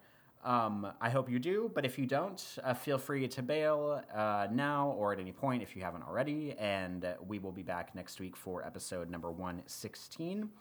Um, but remember also, you can send us any uh, thoughts, comments, feedback, um, any games you want us to play, any show ideas, any topics, any Q&A, even if it's not video game related, Brad and I will answer just about any question you throw at us. So, um, as uh, referenced by this show, we talked about screen time with kids. That's, I mean, kind of related to video games, but not entirely related to video games. But we will answer whatever you throw our direction. So, um, I'll give you a handy dandy list of ways you can get in touch with us. The first way is by email. We have a email for the podcast. It is so video podcast at gmail.com. Uh, you can also post comments on Game Critics' site whenever shows go live there. Brad is very good at monitoring the Game Critics comments, and we did get a pretty funny comment related to my story about getting high for the first time a couple weeks ago. So thank you for sending that comment in. I had a good laugh. I need to respond to it on Game Critics, but I haven't yet. Um, you can also catch us on Twitter. We are available on Twitter as a collective show. Our handle is at So Video Games. And last but not least, you can reach us individually on Twitter and on Instagram. Uh, Brad and I are both on both of those platforms. Uh, Brad, would you like to give out your personal social media handles? Sure, you can hit me up on Twitter and Instagram. It's B R A D G A L L A W A Y. All A's, no O's. Excellent. And uh, I am available on Twitter and Instagram and Twitch. I'm not really on Twitch much, but I say that every show for some reason. Um, my handle is also my first and last name, Corey Motley, C O R E Y M O T L E Y. Uh, Brad, do you have anything else before we sign off? No, that's it. Thank you very much for joining us. Uh, hopefully, you tolerated our rants and raves. Um, and if you have any feedback for my son, or if you have any requests for him to review a game, he loves getting that feedback. He's thrilled to be a part of the show. Uh, so if you like his stuff, please let him know. He'll be tickled pink. Uh, but that's coming up. And otherwise, we will catch you next week. Absolutely. So that's the end of episode 115. We'll be back next week with episode 116. But until then, this is Bye from Corey. And bye from Brad. See you next time.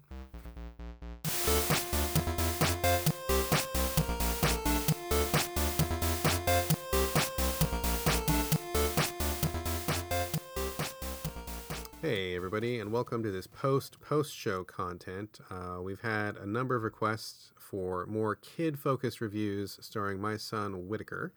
Uh, we meant to do this a while ago, and we just kept forgetting, and, and then we'd be busy, and then it was bedtime, and just one thing after another.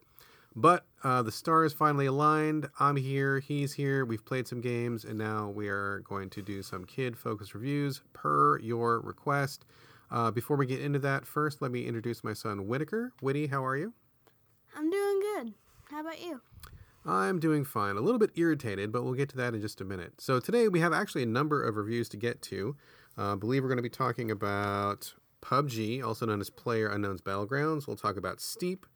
We'll talk about Chip 'n Dale's Rescue Rangers, uh, because here on the So Video Games podcast, it's uh, you know anything old, anything new, anything in between definitely qualifies as old. But first, let's start off with the most important review of the day. Actually, a publisher reached out to us and they wanted to have you review a game, which was pretty unusual. And we did that. Unfortunately, uh, we were supposed to do it like two months ago, and we just kept forgetting and just taking it forever. But let's fix that mistake now. Uh, you played Paw Patrol on a roll. Is that correct? Yes, I did. Okay, so first of all, I'm guessing a lot of people listening may not know what Paw Patrol is. What is Paw Patrol? Um, it's just a group of dogs that save people. That's basically. In real life? Because that sounds amazing. Where do you see these dogs? Um, usually in shows, but they've never made a game. Until now. Until now. Okay, so Paw Patrol, super popular TV show. Now there's also like toys and books and socks and head Yeah. warmers and all that stuff, right? Underwear. and underwear. I'm sure there's underwear. There's always underwear. So, okay, so you played Paw Patrol on a roll on the Switch. So, first of all, tell us basically like what you do in it, and then at the end, tell us what you liked, or you know, what you liked, what you didn't like, whatever. So, Alright. what is it? What is it about? So basically, you do levels, and you and it auto chooses who you play as, and there usually plays multiple of them.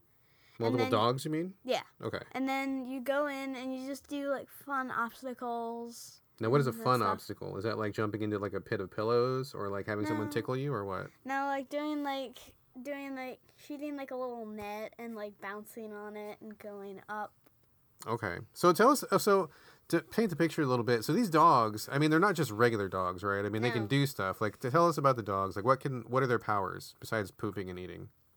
Okay, number one, disrespectful. number two, um, well, they, I guess they're smarter than most dogs. And they have like abilities or something, right? They have gear or something like that. Yes, they have gear. Their doghouse can apparently turn into any into the vehicle that their kit is chosen for. Like one can have like a police car, one's like a fire truck, one I think is a helicopter.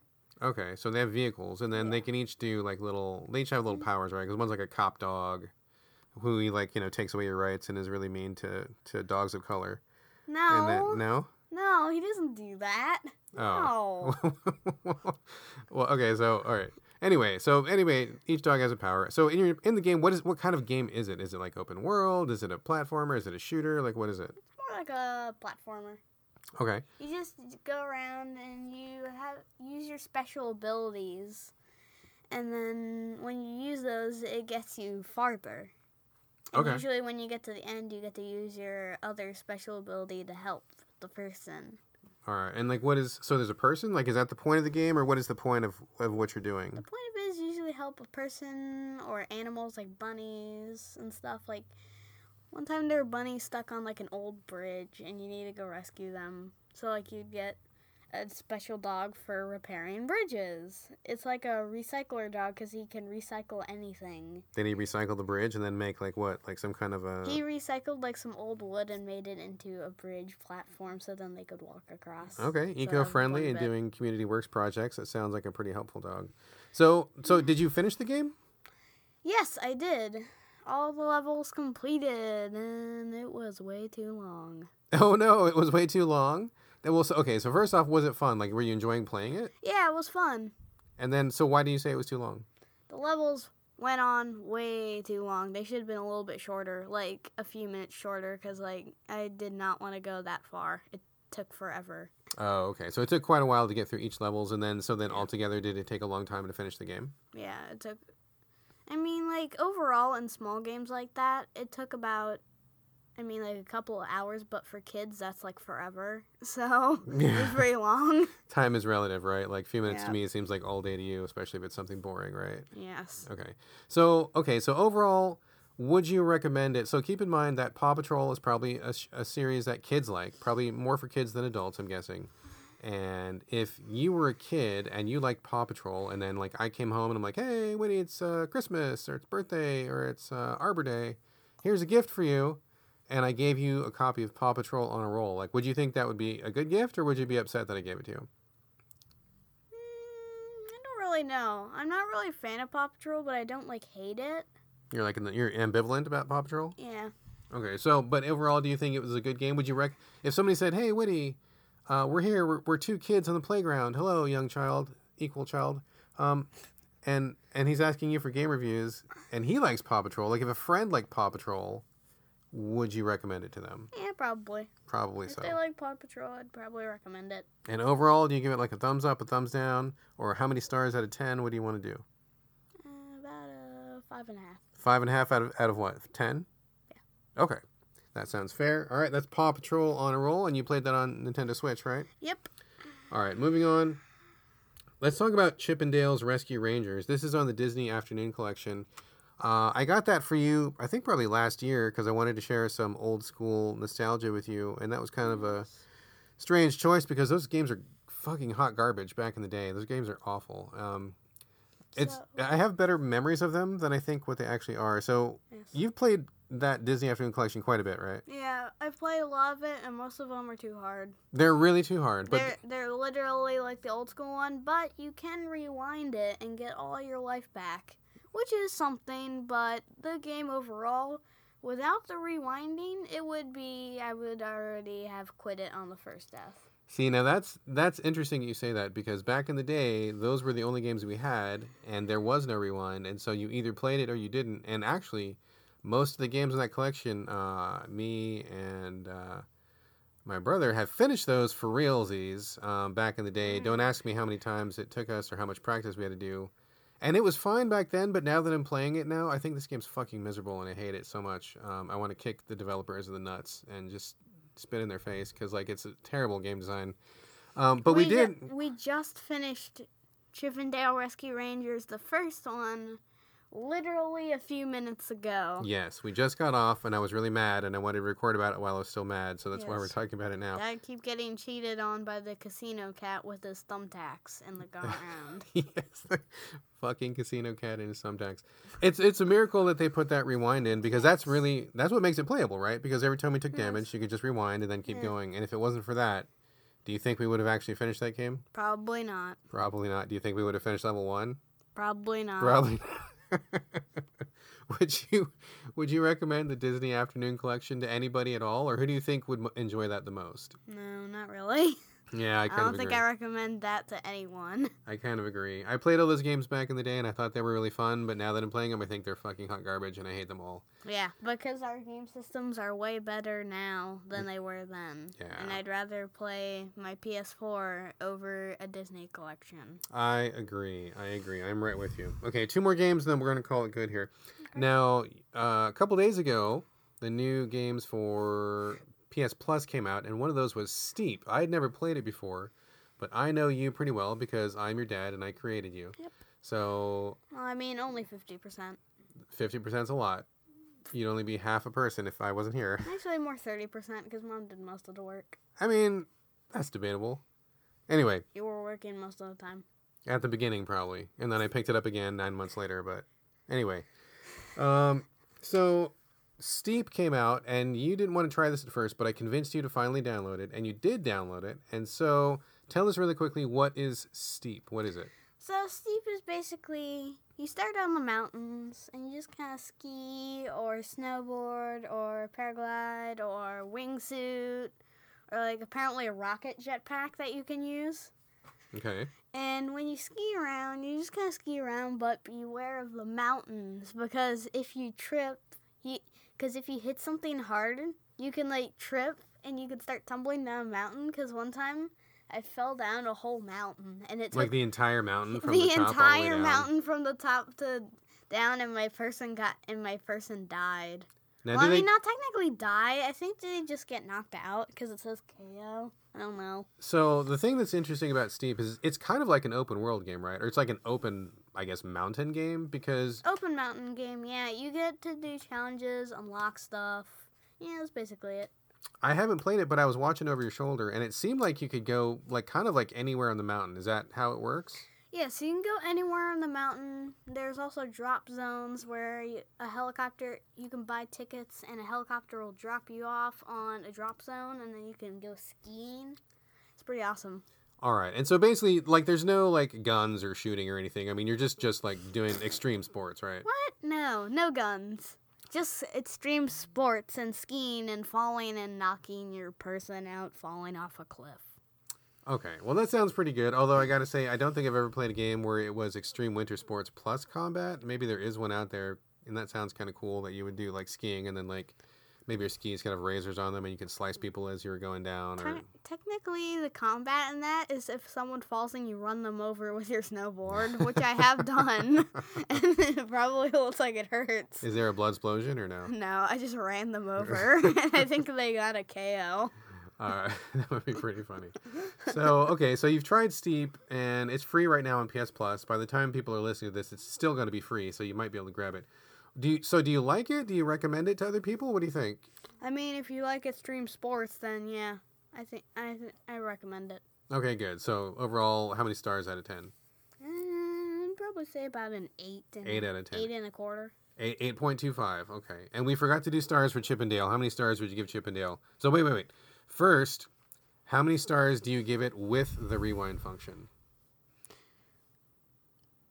A three. A three. Now, how many would you give it with without the rewind function? Minus five. My negative five. You're the dark corners of the negative universe. Okay. All right. Last game. excuse me. Last game to talk about.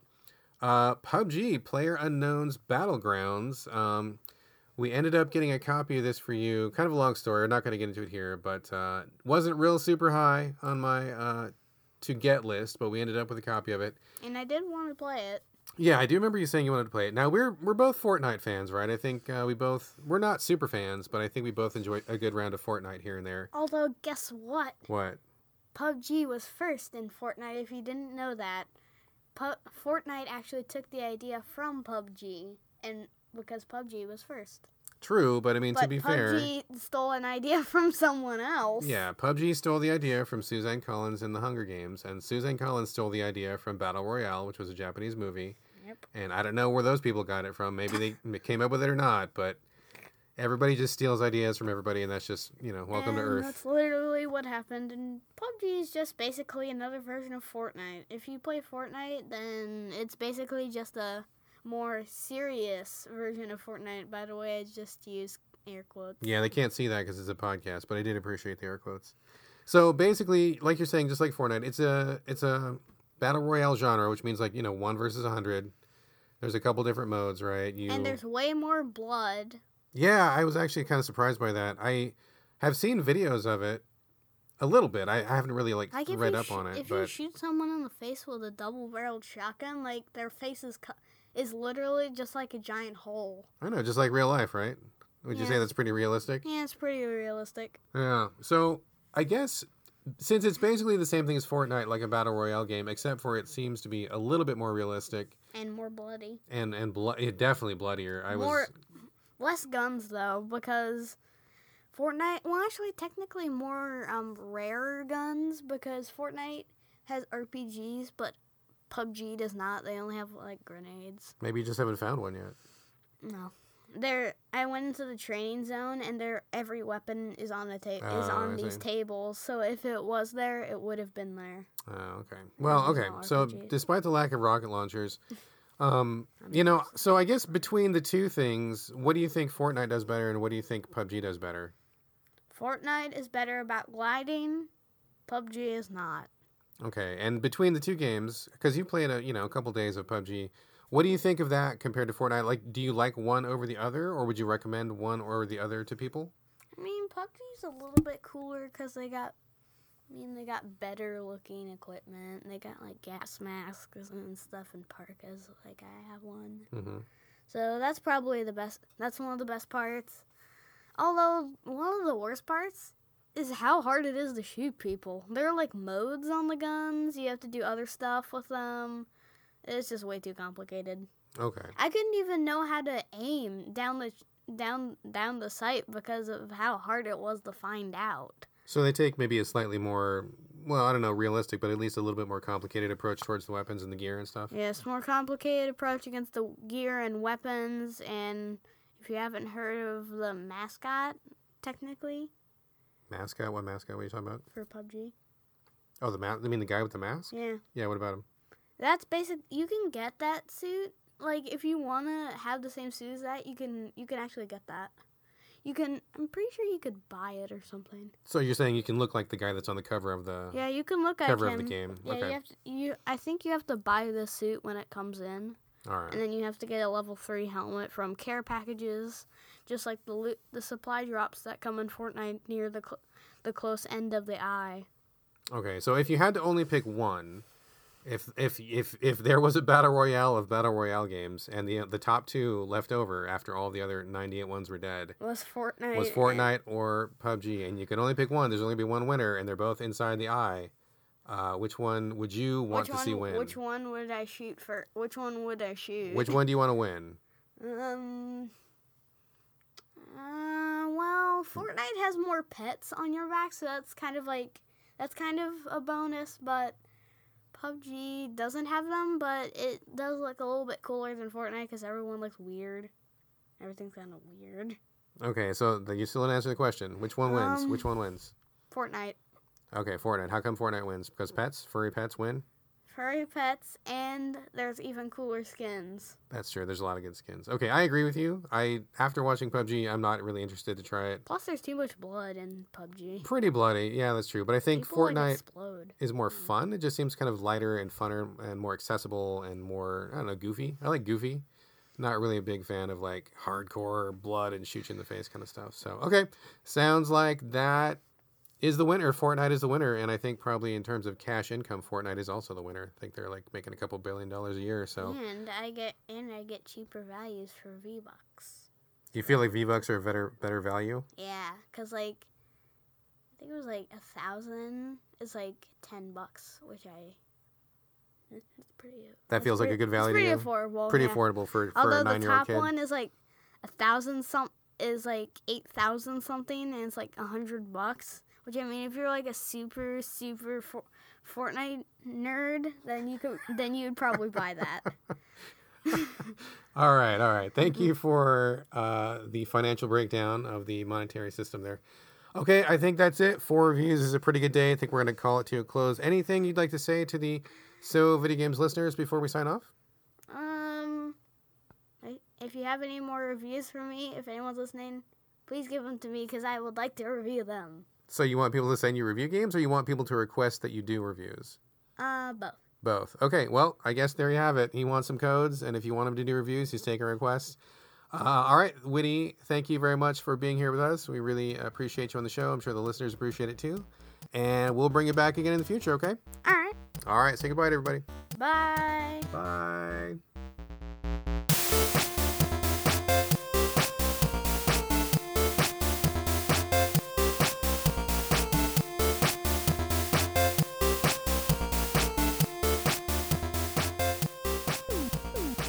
Yeah, I don't know, just tired. Tired. I need a shower like desperately, really badly right now, but this is like the filthiest I've ever recorded, I think, and I just I don't feel good about it. It's a good thing people can't smell you through their car speakers or headphones. Oh god, that would be terrible. Just like that scent, just like wafting in through these little ports in your cars, sealed environment as you're cruising down the highway. That would be awful. I'd have to apologize to everyone so profusely. What if you gave off like sexy pheromones though, and people liked it? See, that's interesting you say that because I talk about my uh, that exact topic with my wife all the time. Because let me ask you this question, Corey.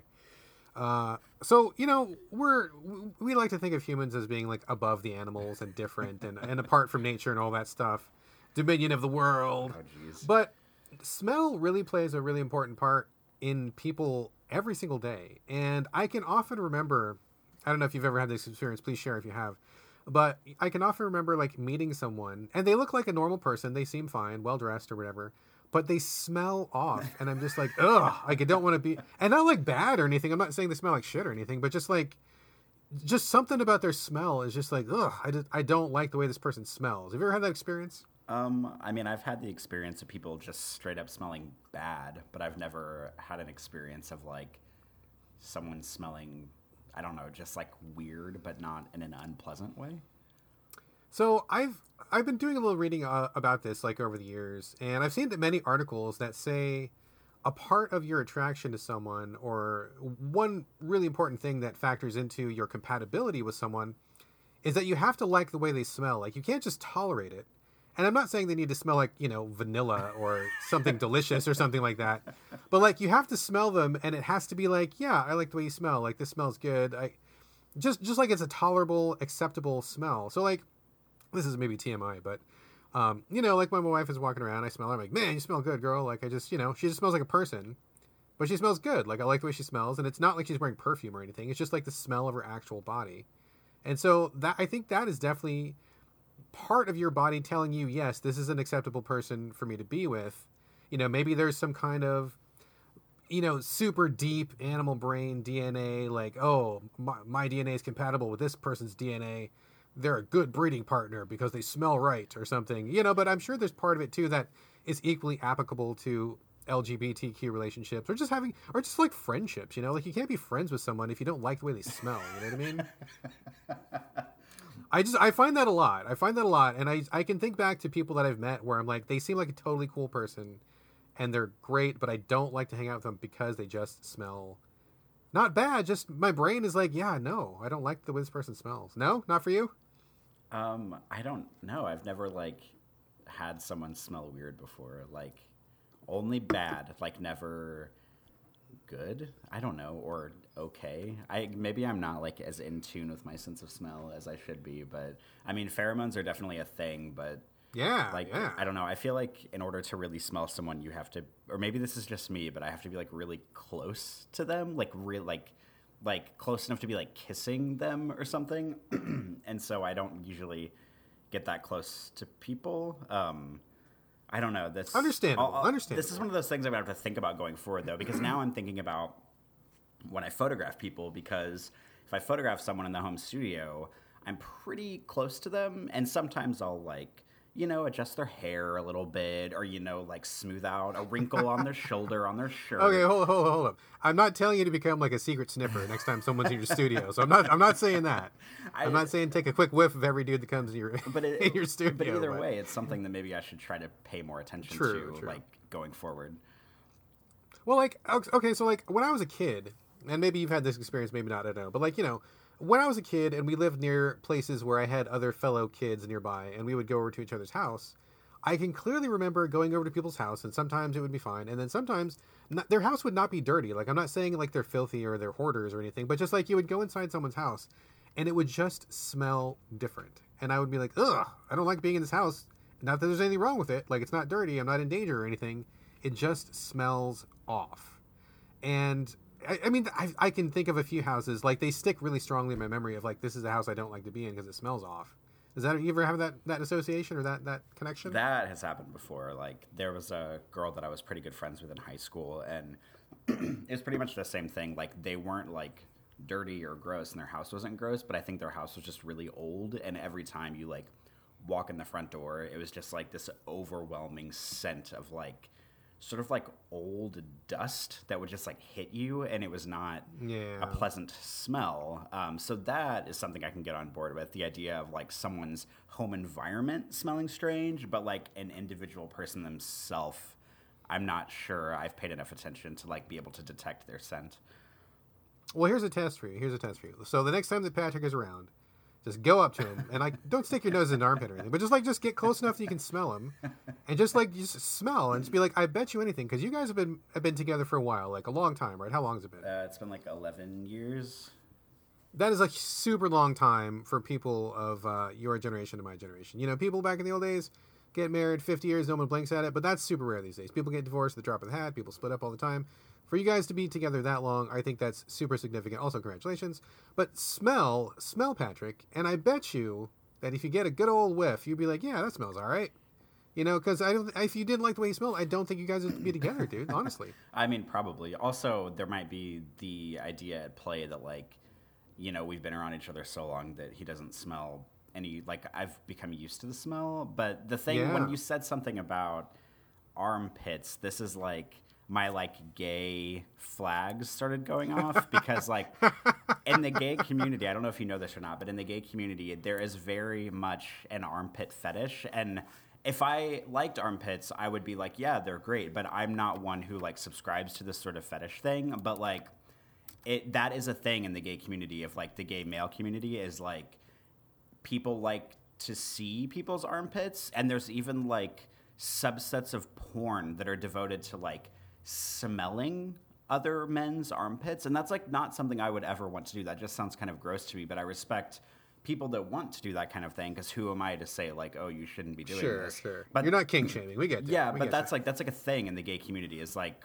armpits like people like to see them people like to smell them um, maybe i don't know lick them and that's like not something i'm into but that's definitely a thing in the gay community and it's probably tied to pheromones as well and like the scent of people and sort of like smelling their like musky scent that comes out of their armpits i can't believe i'm talking about this right now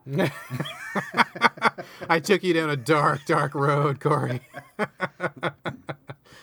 well, okay, so clearly that's a thing because I mean, clearly there must be some kind of pheromone scent thing attached. I mean, in, in addition to all the normal sexual transgression, taboos, turn-ons, etc., etc., but there must be some kind of a like pheromone musk component to it. So that makes perfect sense. I mean, not something I've explored, but I trust that you're telling me the truth, and it makes perfect sense to me. I, I can totally believe it. So.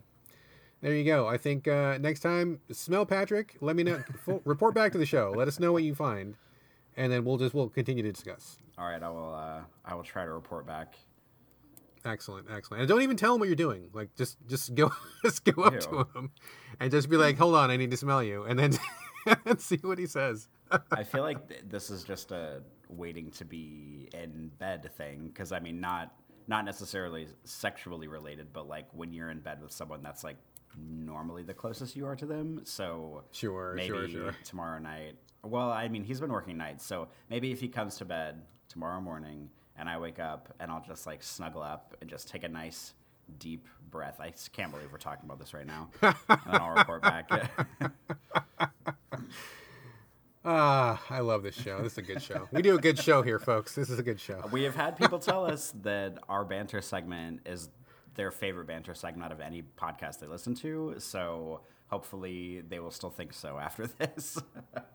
I feel like if nothing else, this has been really educational. I bet a lot of people's eyes have been opened, and I'll bet you anything that people listening to the show, when they're done, they're going to go to their partner, they're going to take a deep whiff, and they're going to be, they're going to be like, "Yeah, this smells good," or they're going to be, "Ugh, ugh, maybe that's the problem we've been having. You just smell weird." It could be. their eyes have been open and their ears and their noses have and their open. nostrils, the nostrils open wide. Yeah. So, all right, enough of scent, enough of scent. Sorry, I kind of hijacked things right off the bat here. How are you doing, sir? What's up with you, man? What have you been doing? Uh, I am a okay. I so this week kind of took a. I mean, the week didn't take a turn, but it's going to take a turn because uh, last weekend I spent, or we're currently in last weekend. When I say last weekend, I mean today and yesterday. Um, it's been a nice weekend because it's been a three day weekend. Like I talked about, I guess I didn't talk about this last week. Um, today we were recording on Martin Luther King Jr. Day, so um, I'm off work today, which is super rad. Um, and I did a cosplay photo shoot on Friday, which was really good. And this week coming up, uh, last week, I very, very, very, very, very, very, very unexpectedly booked a flight to Atlanta. Um, did I talk about this yet? I don't think so, but unexpected flight to Atlanta, it's not ringing a bell. Yeah, I don't think I talked about it either. I just feel like every like three shows I talk about going to Atlanta, even though I've only been there three times. But um, basically, there's the parkour group out there is having a competition this weekend on Saturday, and uh, my friend, I have a couple. I mean, I have a lot of parkour friends in New Orleans, but a couple of them, Levi and Ian. Um, Levi is like my favorite, and he. I don't tell anybody else I said that, but Levi's my favorite, and he. Oh, uh, the secret's out. Secret's so- out. Corey plays favorites. Oh dear. and I guess like uh, Julian, one of the guys from uh, Atlanta, had been talking to Ian about going to their competition this weekend, and so Ian, I guess, like uses some like Facebook app thing that lets him book flights like on really cheap airlines for really cheap or something like that. So Levi texted me and he's like, "Hey." Um, Julian's been talking to Ian about going to Atlanta this weekend, and he's looking at flights. Like, what do you think? And I was like, well, that's first of all, that's like a week and a half's notice, and second of all, like, I don't really know if I want to pay for a flight there and back if we're only going to be there for a couple days because we were originally talking about going Friday through Monday, and I was like, well, I just took a day off work because I was sick, and next week, um, you know, I don't want to take, I don't think I could take like a Friday through Monday off because I like literally just took a day off like last week, and um, and then we ended up shortening the trip Friday through Sunday, and I was like, okay, well, maybe I could get away with just taking one day off, and so I'm taking Friday off. Um, so this week is kind of wild because I have Monday off already, which is today, and then I'm going to work Tuesday, Wednesday, Thursday, and then I'm going to have Friday off because I took my boss was kind enough to give me Friday off work. So I'm flying to Atlanta Friday, which is like f- I literally think it's like a 45 minute flight. Like we're probably not even going to be in the air long enough to like get up to cruising altitude to like use laptops, and we're going to be like on our way back down. And so flying to Atlanta Friday doing parkour stuff, I guess, uh, Friday, Saturday, Sunday.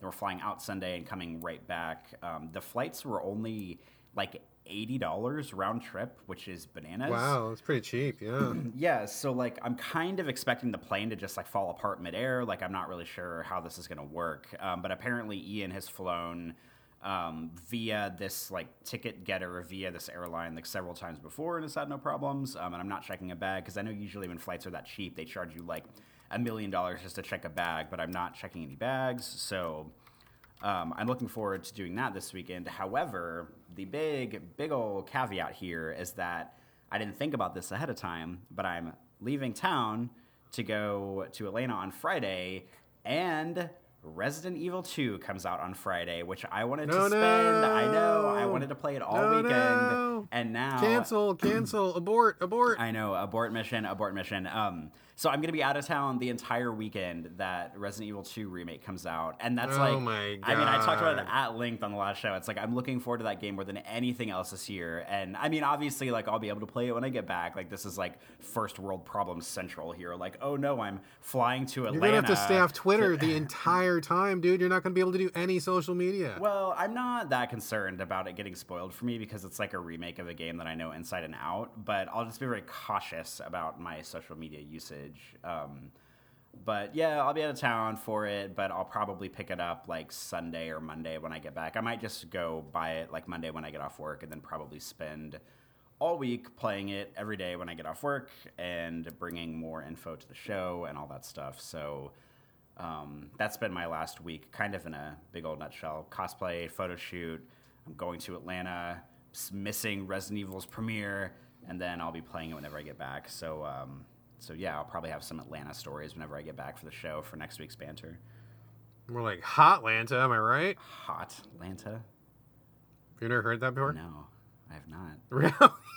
oh, really? Never heard that before? No. I'm not even from Atlanta. I've heard that many times. No. Is this like a generational Well, thing? I don't think so. I mean, I think I've heard many people from the South call it Hotlanta because Hotlanta. I don't know why. It's a sexual thing. Maybe it's just really hot. I mean, I don't know. I just, you know, I've never been there. Can't say for myself. But uh, maybe when you go down there, just like say it out loud a few times and see if anybody responds on the on the street. Or maybe they'll be like, "Oh, you fucking tourist," and then they'll punch me in the head right then and there. Yeah, very possible. Very possible. don't do it in mixed company, I guess. Well, so. speaking of Hotlanta, that what pisses me off is like, of course, I looked up the weather for what the weather's going to be like because the weather in New Orleans has been very like up and down lately. Like it was like 70 degrees for a week, and then it was like 40 degrees for a week, and it's kind of been like fluctuating between the two for the past few weeks. And of fucking course, it's going to be like a high of 40 the entire time we're in Atlanta, which I know maybe depending on where you're listening to this, that might be warm to you, but um, 40 degrees is definitely not warm where I am from. So, like, I really would like to do outdoor training with the guys because that's like the best, usually the best for photos and for the environment because the gym there is not very good for photos. Um, but yeah, it's gonna be like 40 degrees, so I doubt any outdoor training is gonna happen, which makes me a little bit sad. I mean, 40's pretty fucking cold, dude. That's only like eight degrees above freezing. So yeah, it's icy cold. I don't think anybody would say that was warm. I mean, if you're training for Arctic shit, then it's probably fine. but I mean, I'd be looking for a warm blanket and some hot cocoa Yeah. if that was how it was outside. So Well, compared to like where I grew up in Missouri, where it's probably like negative five degrees right now, that's like pretty warm, but it's still not very warm for me. Jesus, Jesus, man. All right, let's do let's do some let's do some movie and TV talk. I feel like we haven't talked about media for a while, and that's kind of what we built our our banter on.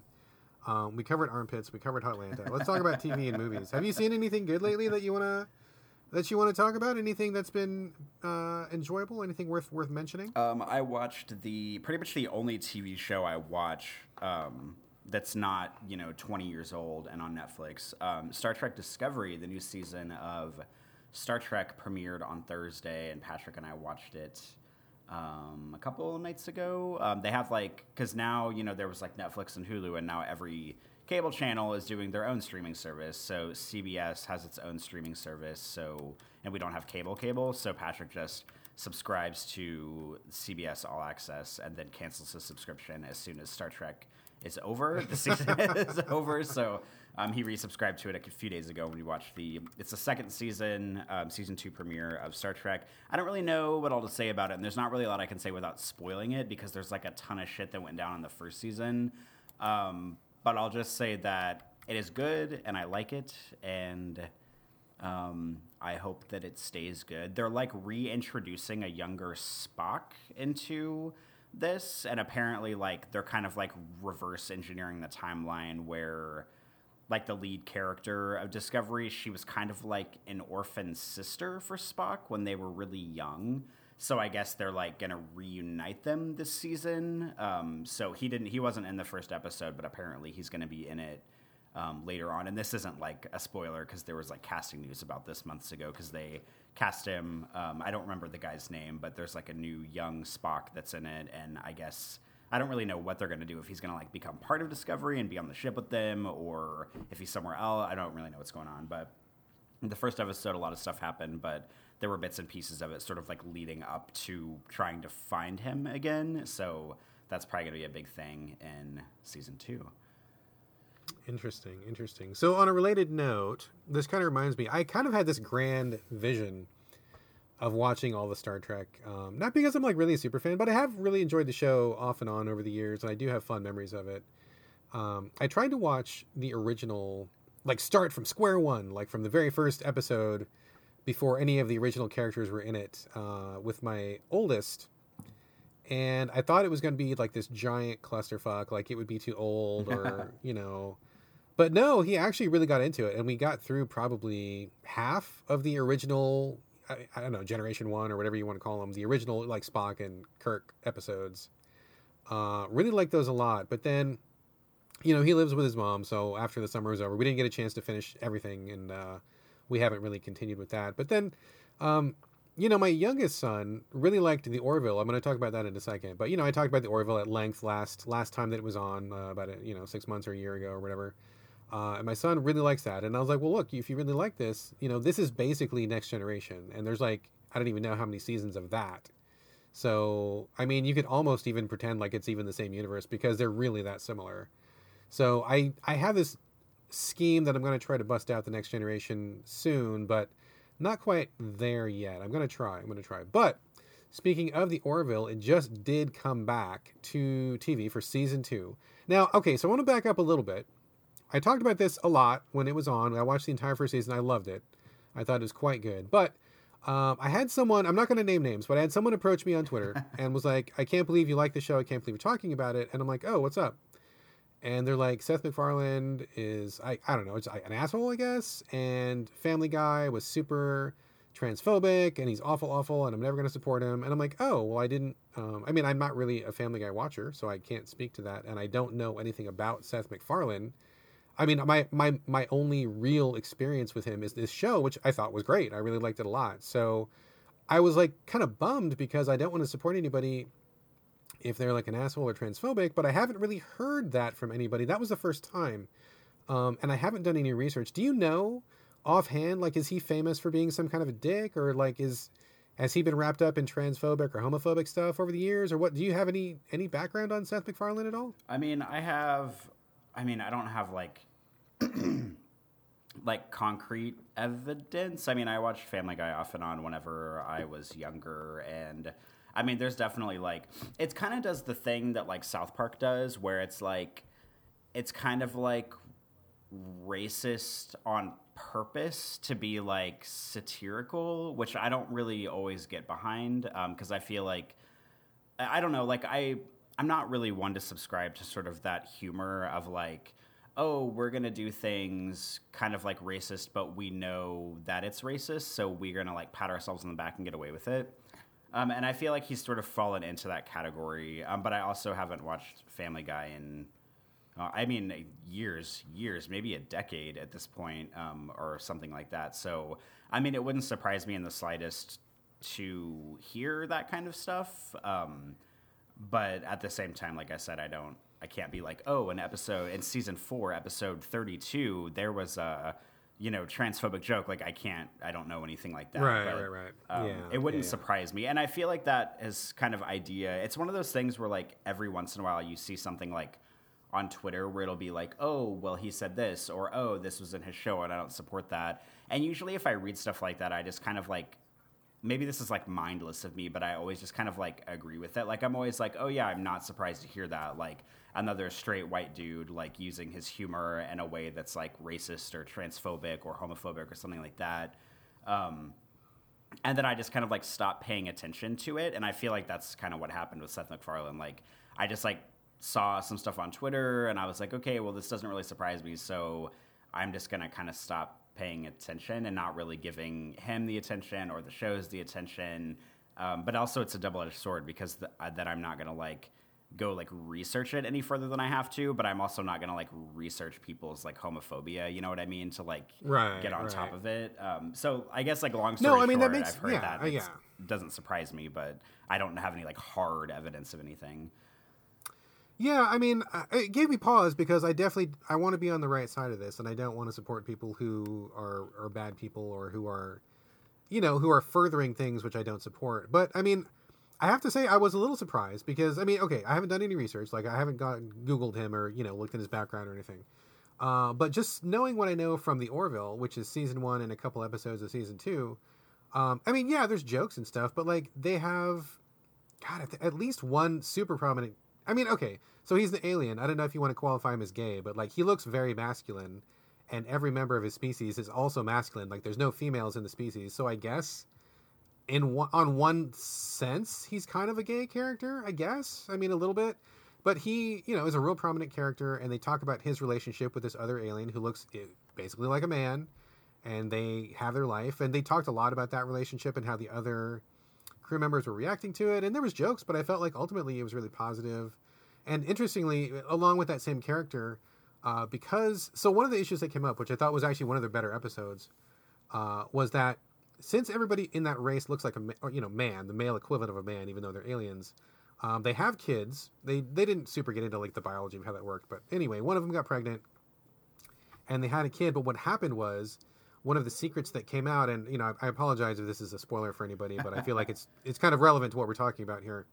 Um, so what happened was they had a baby girl, and then it, it came out that they're like, oh yeah, once in a while, like one out of every thousand kids will be born a girl, and we just fix them because we don't we don't do that in this race, and they're supposed to be a man, and so like it kind of hit like on the misgendering um, trans issues, and like later on in that show, that same episode, there was a character who was born a woman and did not get changed to a man and she grew up and it turned out that she was really important to the culture but nobody knew about it because she was kind of in hiding. And so there was a lot of really like really timely really topical issues that were talked about i think that are relating to the trans community and trans people. Um, now i'm not a trans person. I can't speak to that myself but like as a cis hetero dude who just was watching this show randomly i felt like wow this was making me think about things in a real positive way. I thought the handling on the show was really respectful. I mean maybe people would disagree. I'm, I'm totally open to hearing about that. Would love to get people's opinions. But I mean, that's the kind of episode that I don't think would come from a transphobic person. And so that's kind of why I was like, well, that's kind of weird. I mean, maybe he was in the past, maybe he's changed his stripes, or maybe I, I just, I just, it just didn't make sense in my head that this kind of episode, which I thought was really well done, would come from somebody that would be a transphobe. So maybe he's done some, maybe he's done some off-color jokes in the past. Maybe he's been a bad boy in the past. Maybe he's not anymore. I don't know. I can't say. Also, I would love to hear from trans folks who have seen that episode because I thought it was actually a pretty powerful episode, uh, very much so.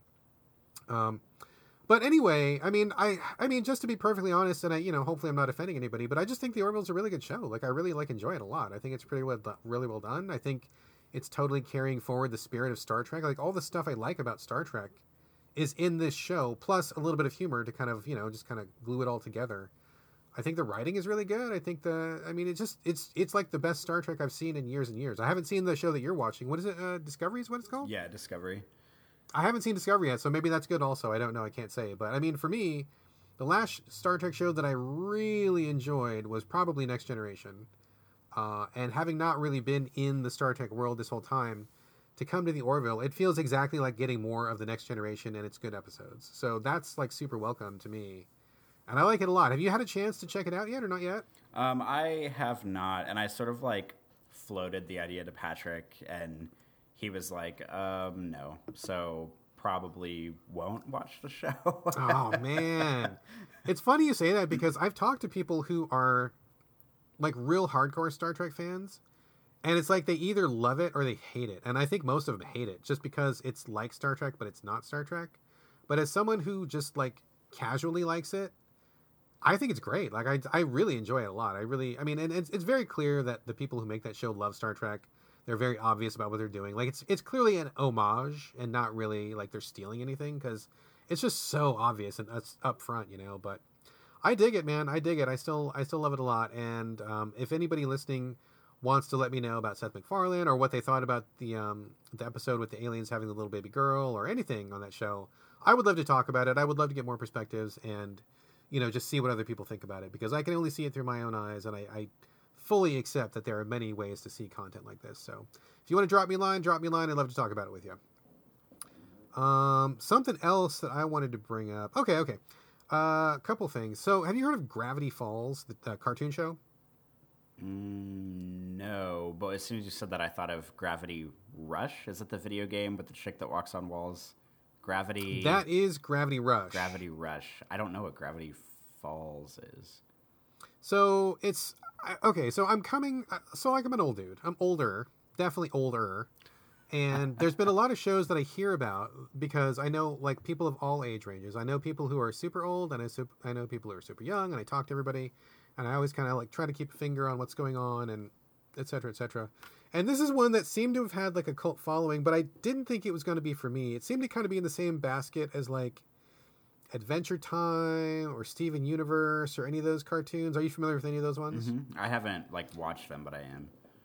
Okay, so like in my head, I mean, just from what I picked up, it seemed like Gravity Falls was in that same basket of like slightly off kilter cartoons that seem like they're for kids, but actually they're talking about other issues. And I don't know if they're, I don't know if Steven Universe is any good or not. I have a lot of friends who really like that show, especially my queer friends really like that show a lot. I haven't tried it yet. Um, and I have a lot of people who like uh, Adventure Time. I've watched a few episodes of it, and I got to be honest, I really don't like it. It just seems really kind of weird for the sake of being weird, and I don't connect with it at all. So, my son uh, wanted to watch Gravity Falls. He's like, "Dad, Dad, Dad, watch this with me. I really want to watch it." And since I'm homeschooling now, we have some you know greater opportunities to watch TV shows together. So I'm like, "All right, well, it's cool. You know, it's not something I would have picked out for myself, uh, but I'll sit down with and with you and watch it." And I have to say, it's actually much better than I thought it was going to be, and much different than I thought it was going to be. And I'm really glad that we got into it. Uh, it's only 40 episodes total. Uh, that has a beginning, middle, and an end, and the series creator just stopped it. Like he, I don't think he was canceled. I think he just chose to end the show because that's where he felt like that was a good ending point. Uh, but it's about two kids who go to live with their weird uncle in Oregon for the summer. He lives in the town of Gravity Falls, Oregon, which is not a real town, but it's kind of based in the Oregon woods. And so all sorts of weird stuff happens in that town. Like there's monsters in the woods, and there's creepy stuff, and supernatural phenomena, and space stuff, and all this kind of stuff. So it's a comedy show, uh, but there's also like a continuing storyline throughout the entire 40 episodes of what's going on in the town. Um, they find these mysterious books, and it's like who wrote these books because the books seem to know everything about the town, and so they kind of are piecing together the mystery as they go along. At first, I found it to be a little bit abrasive and a little bit twee and obnoxious, um, but once I kind of uh, watched a couple episodes, I kind of got into the groove of what they were shooting for. And kind of like the Orville, there's actually been a number of episodes that I felt like were really serious and really impactful. Um, a lot of them have to do with like self acceptance or, you know, like loving other people if they're even if they're different. Um, not super overt all the time, but like a lot of the the stories that come up and a lot of the the moments that come up are surprisingly like weightier than you would think would be on a kids show. There's been a few times when I'm like, oh man, I can't believe they went there, or oh, th- they're not going to say that. They're not going to. Oh shit, they said that. I can't believe they said that, or something like that. I mean, they talk about you know deadbeat dads not being around and how that affects children. They talk about you know girls who don't fit the um, the norm of what you know standards of beauty. I mean, there's all sorts of um, things like that that come up. I think I think are really good, and also I think the overall mystery is really good. I think we're at episode 35 out of 40. And it's cool. Like, I genuinely look forward to watching the next episode to see where it's going to go. And I've, I've really grown to like the characters quite a bit. Um, so I do recommend it. Uh, I'm not sure, though, because there's a few moments, despite all the positive stuff, there's a few moments here and there where I'm like, okay, wait a minute. Was that misogyny or was that not? or there's a few moments where something, just for like a minute, something will come up and I'll go, wait a minute that joke kind of like pinged my radar a little bit and I, and they kind of move on like they don't dwell on it too much but there's a few things that kind of raise question marks but in general i found it to be really positive and there's a lot of really good things like obviously good things. So i don't know maybe i'm being a little sensitive or maybe the writers were kind of finding their footing as they went. I think most of that stuff is in the first season not the second season. Um, but overall really good and I, I don't know how many people in our age range are fans of this if people see it in the same basket that I saw it in, but I really liked it a lot. I think Gravity Falls is great. And my son and I are already talking about maybe doing like a Halloween costume this year based on those characters. So, you know, we must have liked it a lot. So, uh, it's pretty good. It's pretty good. I definitely recommend it. Maybe not your jam, but maybe people out there listening have, have watched this, or maybe people out there would like to give it a shot. I think it's pretty good. Excellent. I probably, I mean, you know my track record with TV. I don't watch like any TV, so getting me to sit down and watch something that's not Star Trek is I can't believe I'm even saying that too because that's something I never would have said a decade ago. Um, it's pretty impossible, but yeah, maybe other people. Um, it's not uh, unfamiliar for people to tell us on the show that they have mostly it's with games and not so much with TV, but maybe it's with TV too, where people will tweet us or write us or something and say, "Oh, I only looked at this game because you guys talked about it," or "I only looked at this thing because I had no idea what it was until you brought it to the show and discussed it." So um, maybe we can extend that reach into stuff that isn't games for once. yeah, man, I think I think Gravity Falls is pretty good, and it's you know 40 episodes. Each episode is about maybe 20, 25 minutes. So it's not really all that much to get through. Like I was a little bit concerned at first, but we've been blowing through it pretty quickly. You watch two, three a day, and then you know it just adds up over time, so it's pretty good. But um, one thing that I, I, do want to talk about a movie. It's called Dave Made a Maze. Have you seen this, or did we talk about it already? Mm, we haven't talked about it, and I've never heard of it. Okay, good. I wasn't sure if I'd brought it up or not. Uh, so Dave made a maze. It was a day that we were messing around. All of us, all three of us, me, the son, and the wife, were on the couch, and we were in the mood for a movie, but none of us knew what we wanted to watch. And of course, none of the things we wanted were available for rent yet. So we were kind of just flipping around, and I believe this was on Amazon. I'm pretty sure. We were about to rent something that probably would have been a disappointment, and instead, I'm like, wait a minute, what's that? And it's called Dave Made a Maze. It was a picture of like a guy in front of some cardboard stuff, and I don't know exactly what it was that caught my attention. It looked like he was in like a cardboard house or something, and so we went back and looked at it.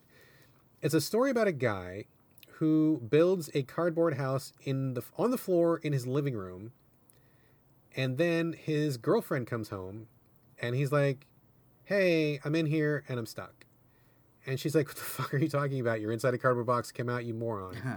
And he's he's like, no, no, it's bigger on the inside. Trust me, I need help. I can't get out. And so she, you know, she blows him off for like a couple hours, just like whatever, being a dipshit. But then she eventually um, gra- gathers some friends. They come over because they all think he's being a moron. They go inside his cardboard house, which is just a box in his living room floor. And they go inside, and it's like enormous once they go inside. It's like, like, it's like the gi- Chronicles of Narnia kind of thing. Basically, yes. It's like the, the, the, the Lion, the Witch, and the Wardrobe slash the TARDIS from Doctor Who slash whatever. Uh, Felix the Cat's bag of tricks. It's like one of those bigger on the inside sort of things. And so they go inside, and it's this enormous fucking cardboard maze of like weirdness and bizarre stuff and sexual imagery and traps and monsters and all this sorts of stuff. And it was actually pretty fucking cool because the thing that was really neat about it was like once they go inside the house, which happens pretty quickly, uh, literally every inch of that movie is made with cardboard. So like all the sets, all the props, um, every all the monsters. I mean, everything that they have on camera is made of cardboard. And apparently, uh, the wife was doing some IMDb research, and they were saying that they dumpster dove for all the cardboard. They would build these sets, film it, and then tear them down, and like so nothing is left from the movie. And they would just like build and rebuild, and tear them down and build and rebuild, and you know film like one room at a time it's a really fascinating movie just visually because like them being lost in this cardboard maze is so cool. There's like little labyrinths and there's like monsters and there's pits and there's saws and there's just weird rooms and going back and forth. They do a lot of visual tricks that are pretty neat. Um, so it's really interesting. It's a very offbeat really strange strange movie and we watched the whole thing. We thought it was great. Weird. It made us kind of think a little bit. And definitely there's um, a lot of echoes of modern concerns. Like I think a big parallel, uh, a parable from that movie is like you know the fear of failure, the fear of not achieving something, the fear of trying to succeed in a world that seems really stacked against you. And a lot of that came through in this film, which I think is probably going to be relatable to a lot of people uh, these days. But we got to the end, and I'm like, oh, that was really interesting and cool and wild, and I, I thought that was a really fun movie. And I looked at the director, and I'm like, wait a minute, Bill Watterson, that sounds really familiar. And turns out I actually know Bill Watterson, who directed this movie, because he is one of the guys that was the main creator for Lost Planet 3. Oh. One of my favorite games from the year it came out. It was like the black sheep of a series of black sheeps. Uh, but he is one of the guys that wrote, and that if you I don't know if you recall, but Lost Planet 3 was the one where it's basically like the space trucker who was tr- like trying to earn a living for his family back home on Earth. And he got shipped out to this other alien planet. There's a bunch of mech suits and stuff it was uh, one of my favorite games that year, and I thought it was wonderful. We had a really long conversation um, with Bill back when the game was around, and he was doing PR for it and stuff. And I thought he was a really cool, fun guy.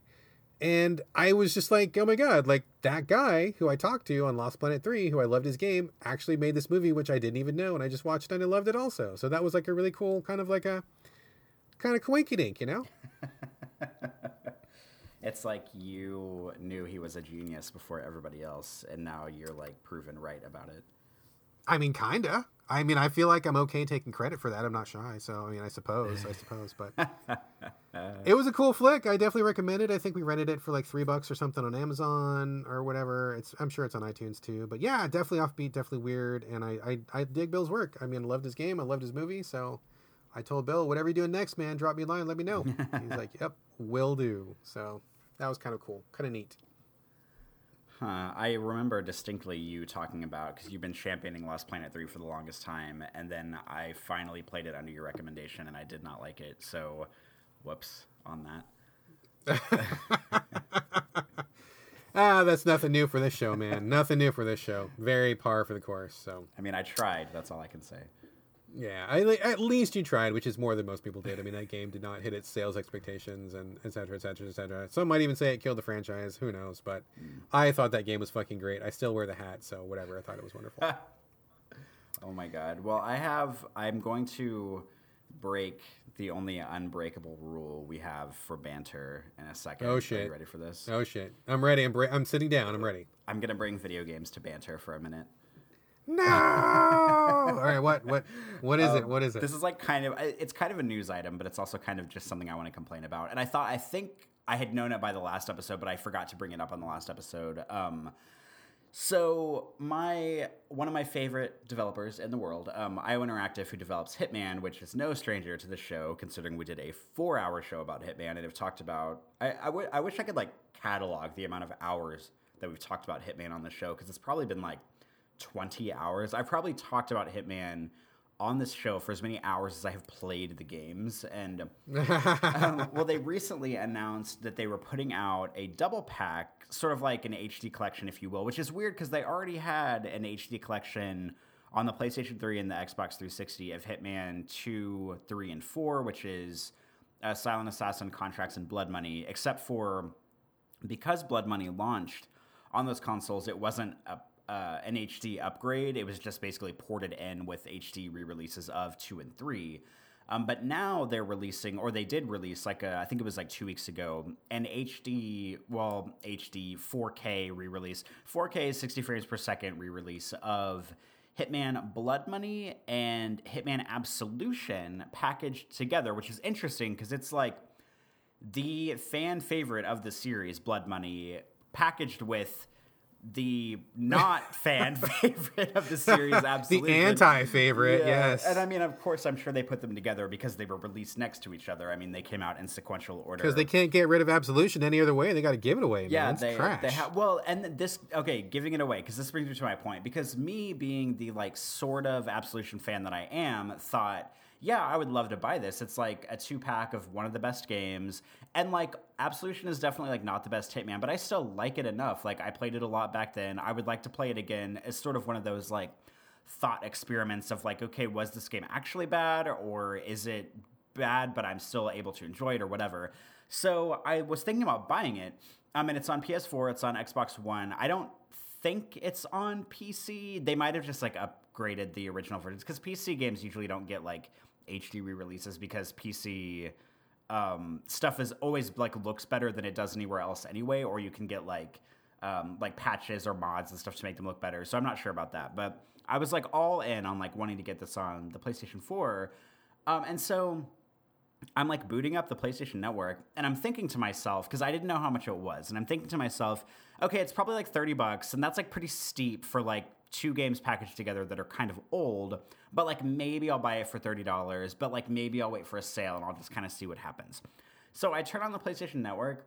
The double pack of Blood Money and Absolution is $60 on the oh PSN. I was Come like, on. IO Interactive, who are you kidding? Like, I understand that, like, you guys need to get paid and stuff, but like, $60, like, we have like and like HD triple packs of like Devil May Cry, like one, two, and three, that are like thirty dollars. Like they like launched at thirty dollars, and here we are with two games, one of which is like 10 years old, one of which is like also really old, packaged together for 60 dollars. I was like, "Oh my god, IO Interactive, what are you doing? Like I want to buy these games, but I am not absolutely under no circumstances paying $60 for first of all, two games that I already own, like one of them two times over.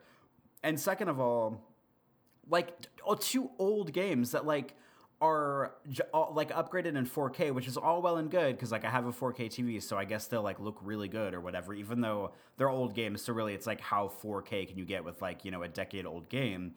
Um, I just cannot believe for the life of me that they are charging sixty dollars for this, and I know it's going to be one of those things because the same thing happened with Hitman Two, where in about a month it's going to go 50% off on the PlayStation Network on some kind of PlayStation Yeah, sale. You know it, dude. You know it. Um, yeah. So I mean, maybe I'll buy it when it's like thirty or whatever. But like even like when I went into the store, I was thinking like, wow, thirty dollars would be steep for this, but I still might buy it for thirty dollars. And now I'm thinking like, well, shit, if it goes half off for thirty dollars, that's still maybe too steep for me. Like, do I want to pay thirty dollars?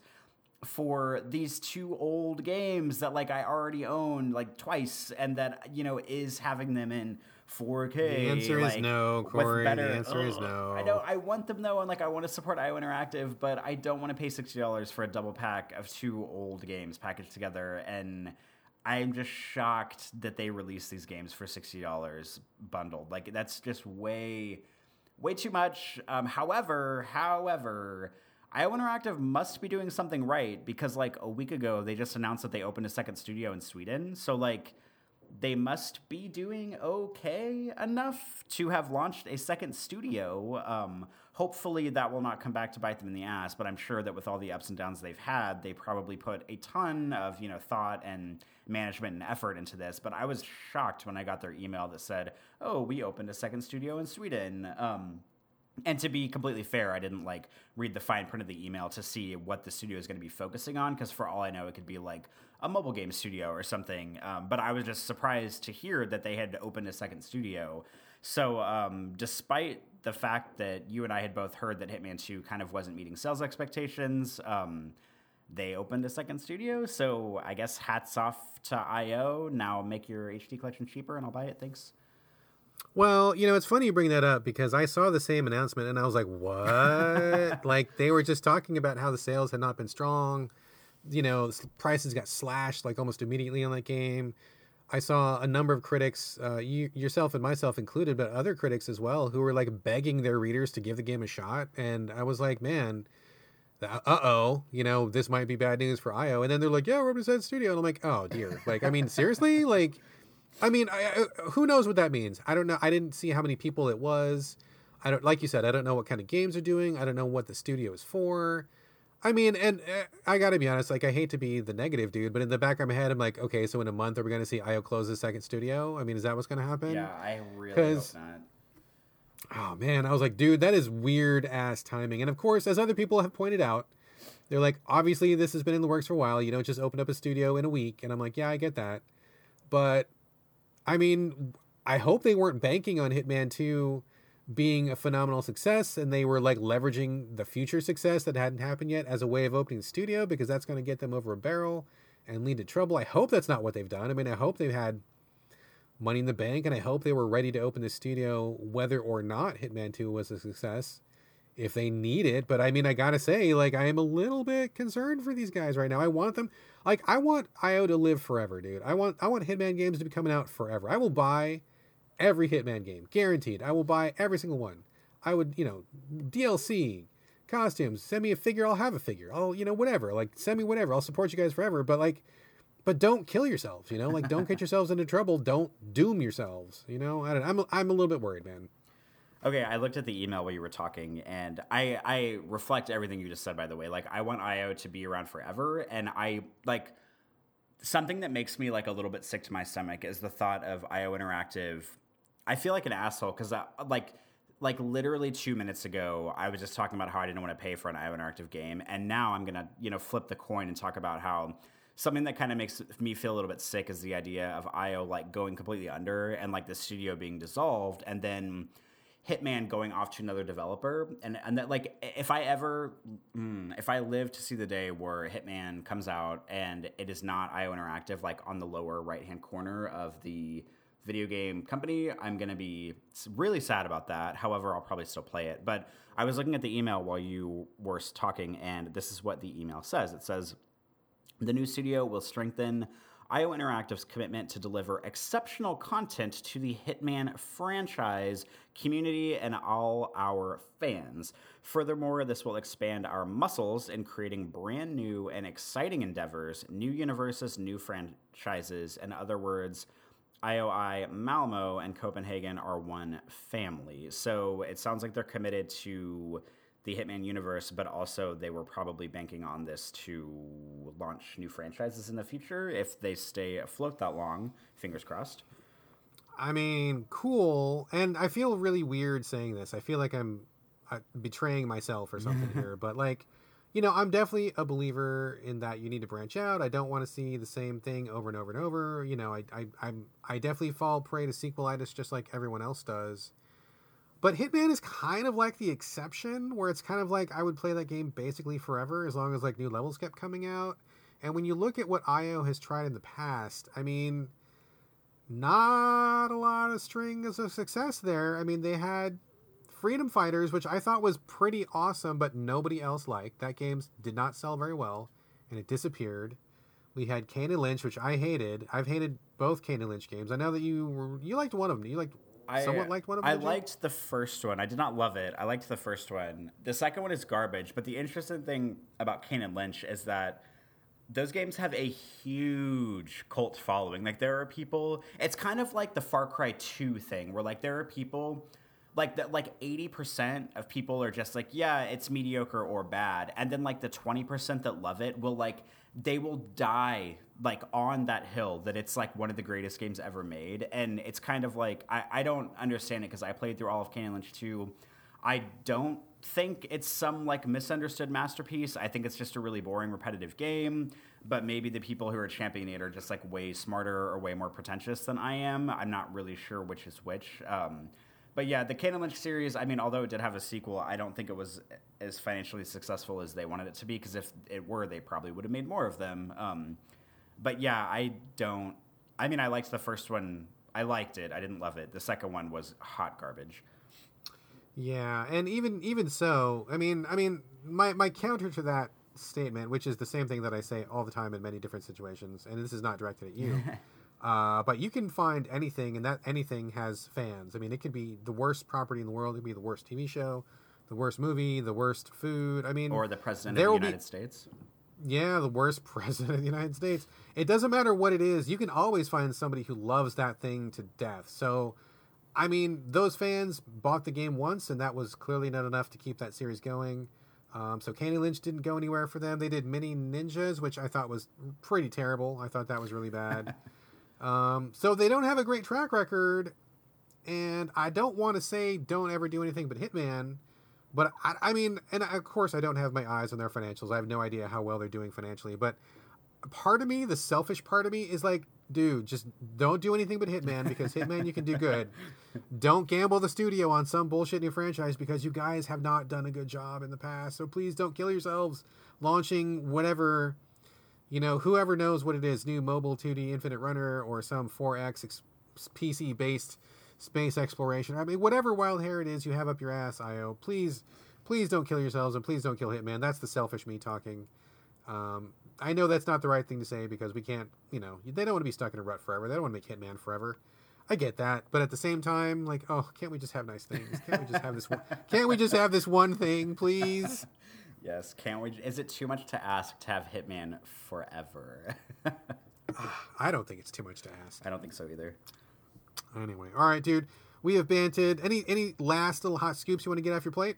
Um, I tiny, tiny, tiny thing in the, pre- and I'm also breaking the rule again because I'm going to talk about video games. Um, in the run up to Resident Evil 2 remake coming out, I've been playing old Resident Evils a tiny bit here and there, and I just would like to report that last night I played Resident Evil 5, which I know Resident Evil 5 is one that a lot of people are down on because it came after 4 and 4 was amazing and 5 like kind of tried to copy it a little bit and it like wasn't as good, but I Five was okay. Five was solid. I, I stand by five. I've played it for Yeah, five was okay. probably 100 plus hours across like three platforms, and I just want to say that despite the game coming out in like 2009 and it being ported to PlayStation 4, I don't know, like a couple years ago, I was able to find people playing online last night, and I played some Mercenaries matches with someone from Japan and someone from Great Britain last night.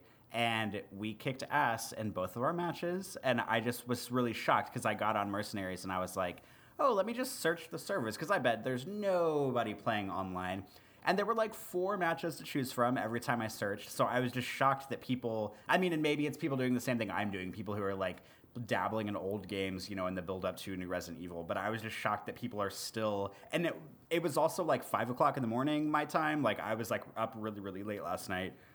So that's probably why I got matched with people from other countries. But I was just shocked that there are still people playing Resident Evil 5 on the PlayStation 4 online, and I was able to match and play and slay with them. So that was fun times last night. That reminds me of how my son, you know, I've mentioned this before, but my son still loves to play the original Titanfall on 360. And like, there's like nine people on Earth who still play that, but they play it all the time. And whenever he jumps on, there's always like the same like nine or 10 people.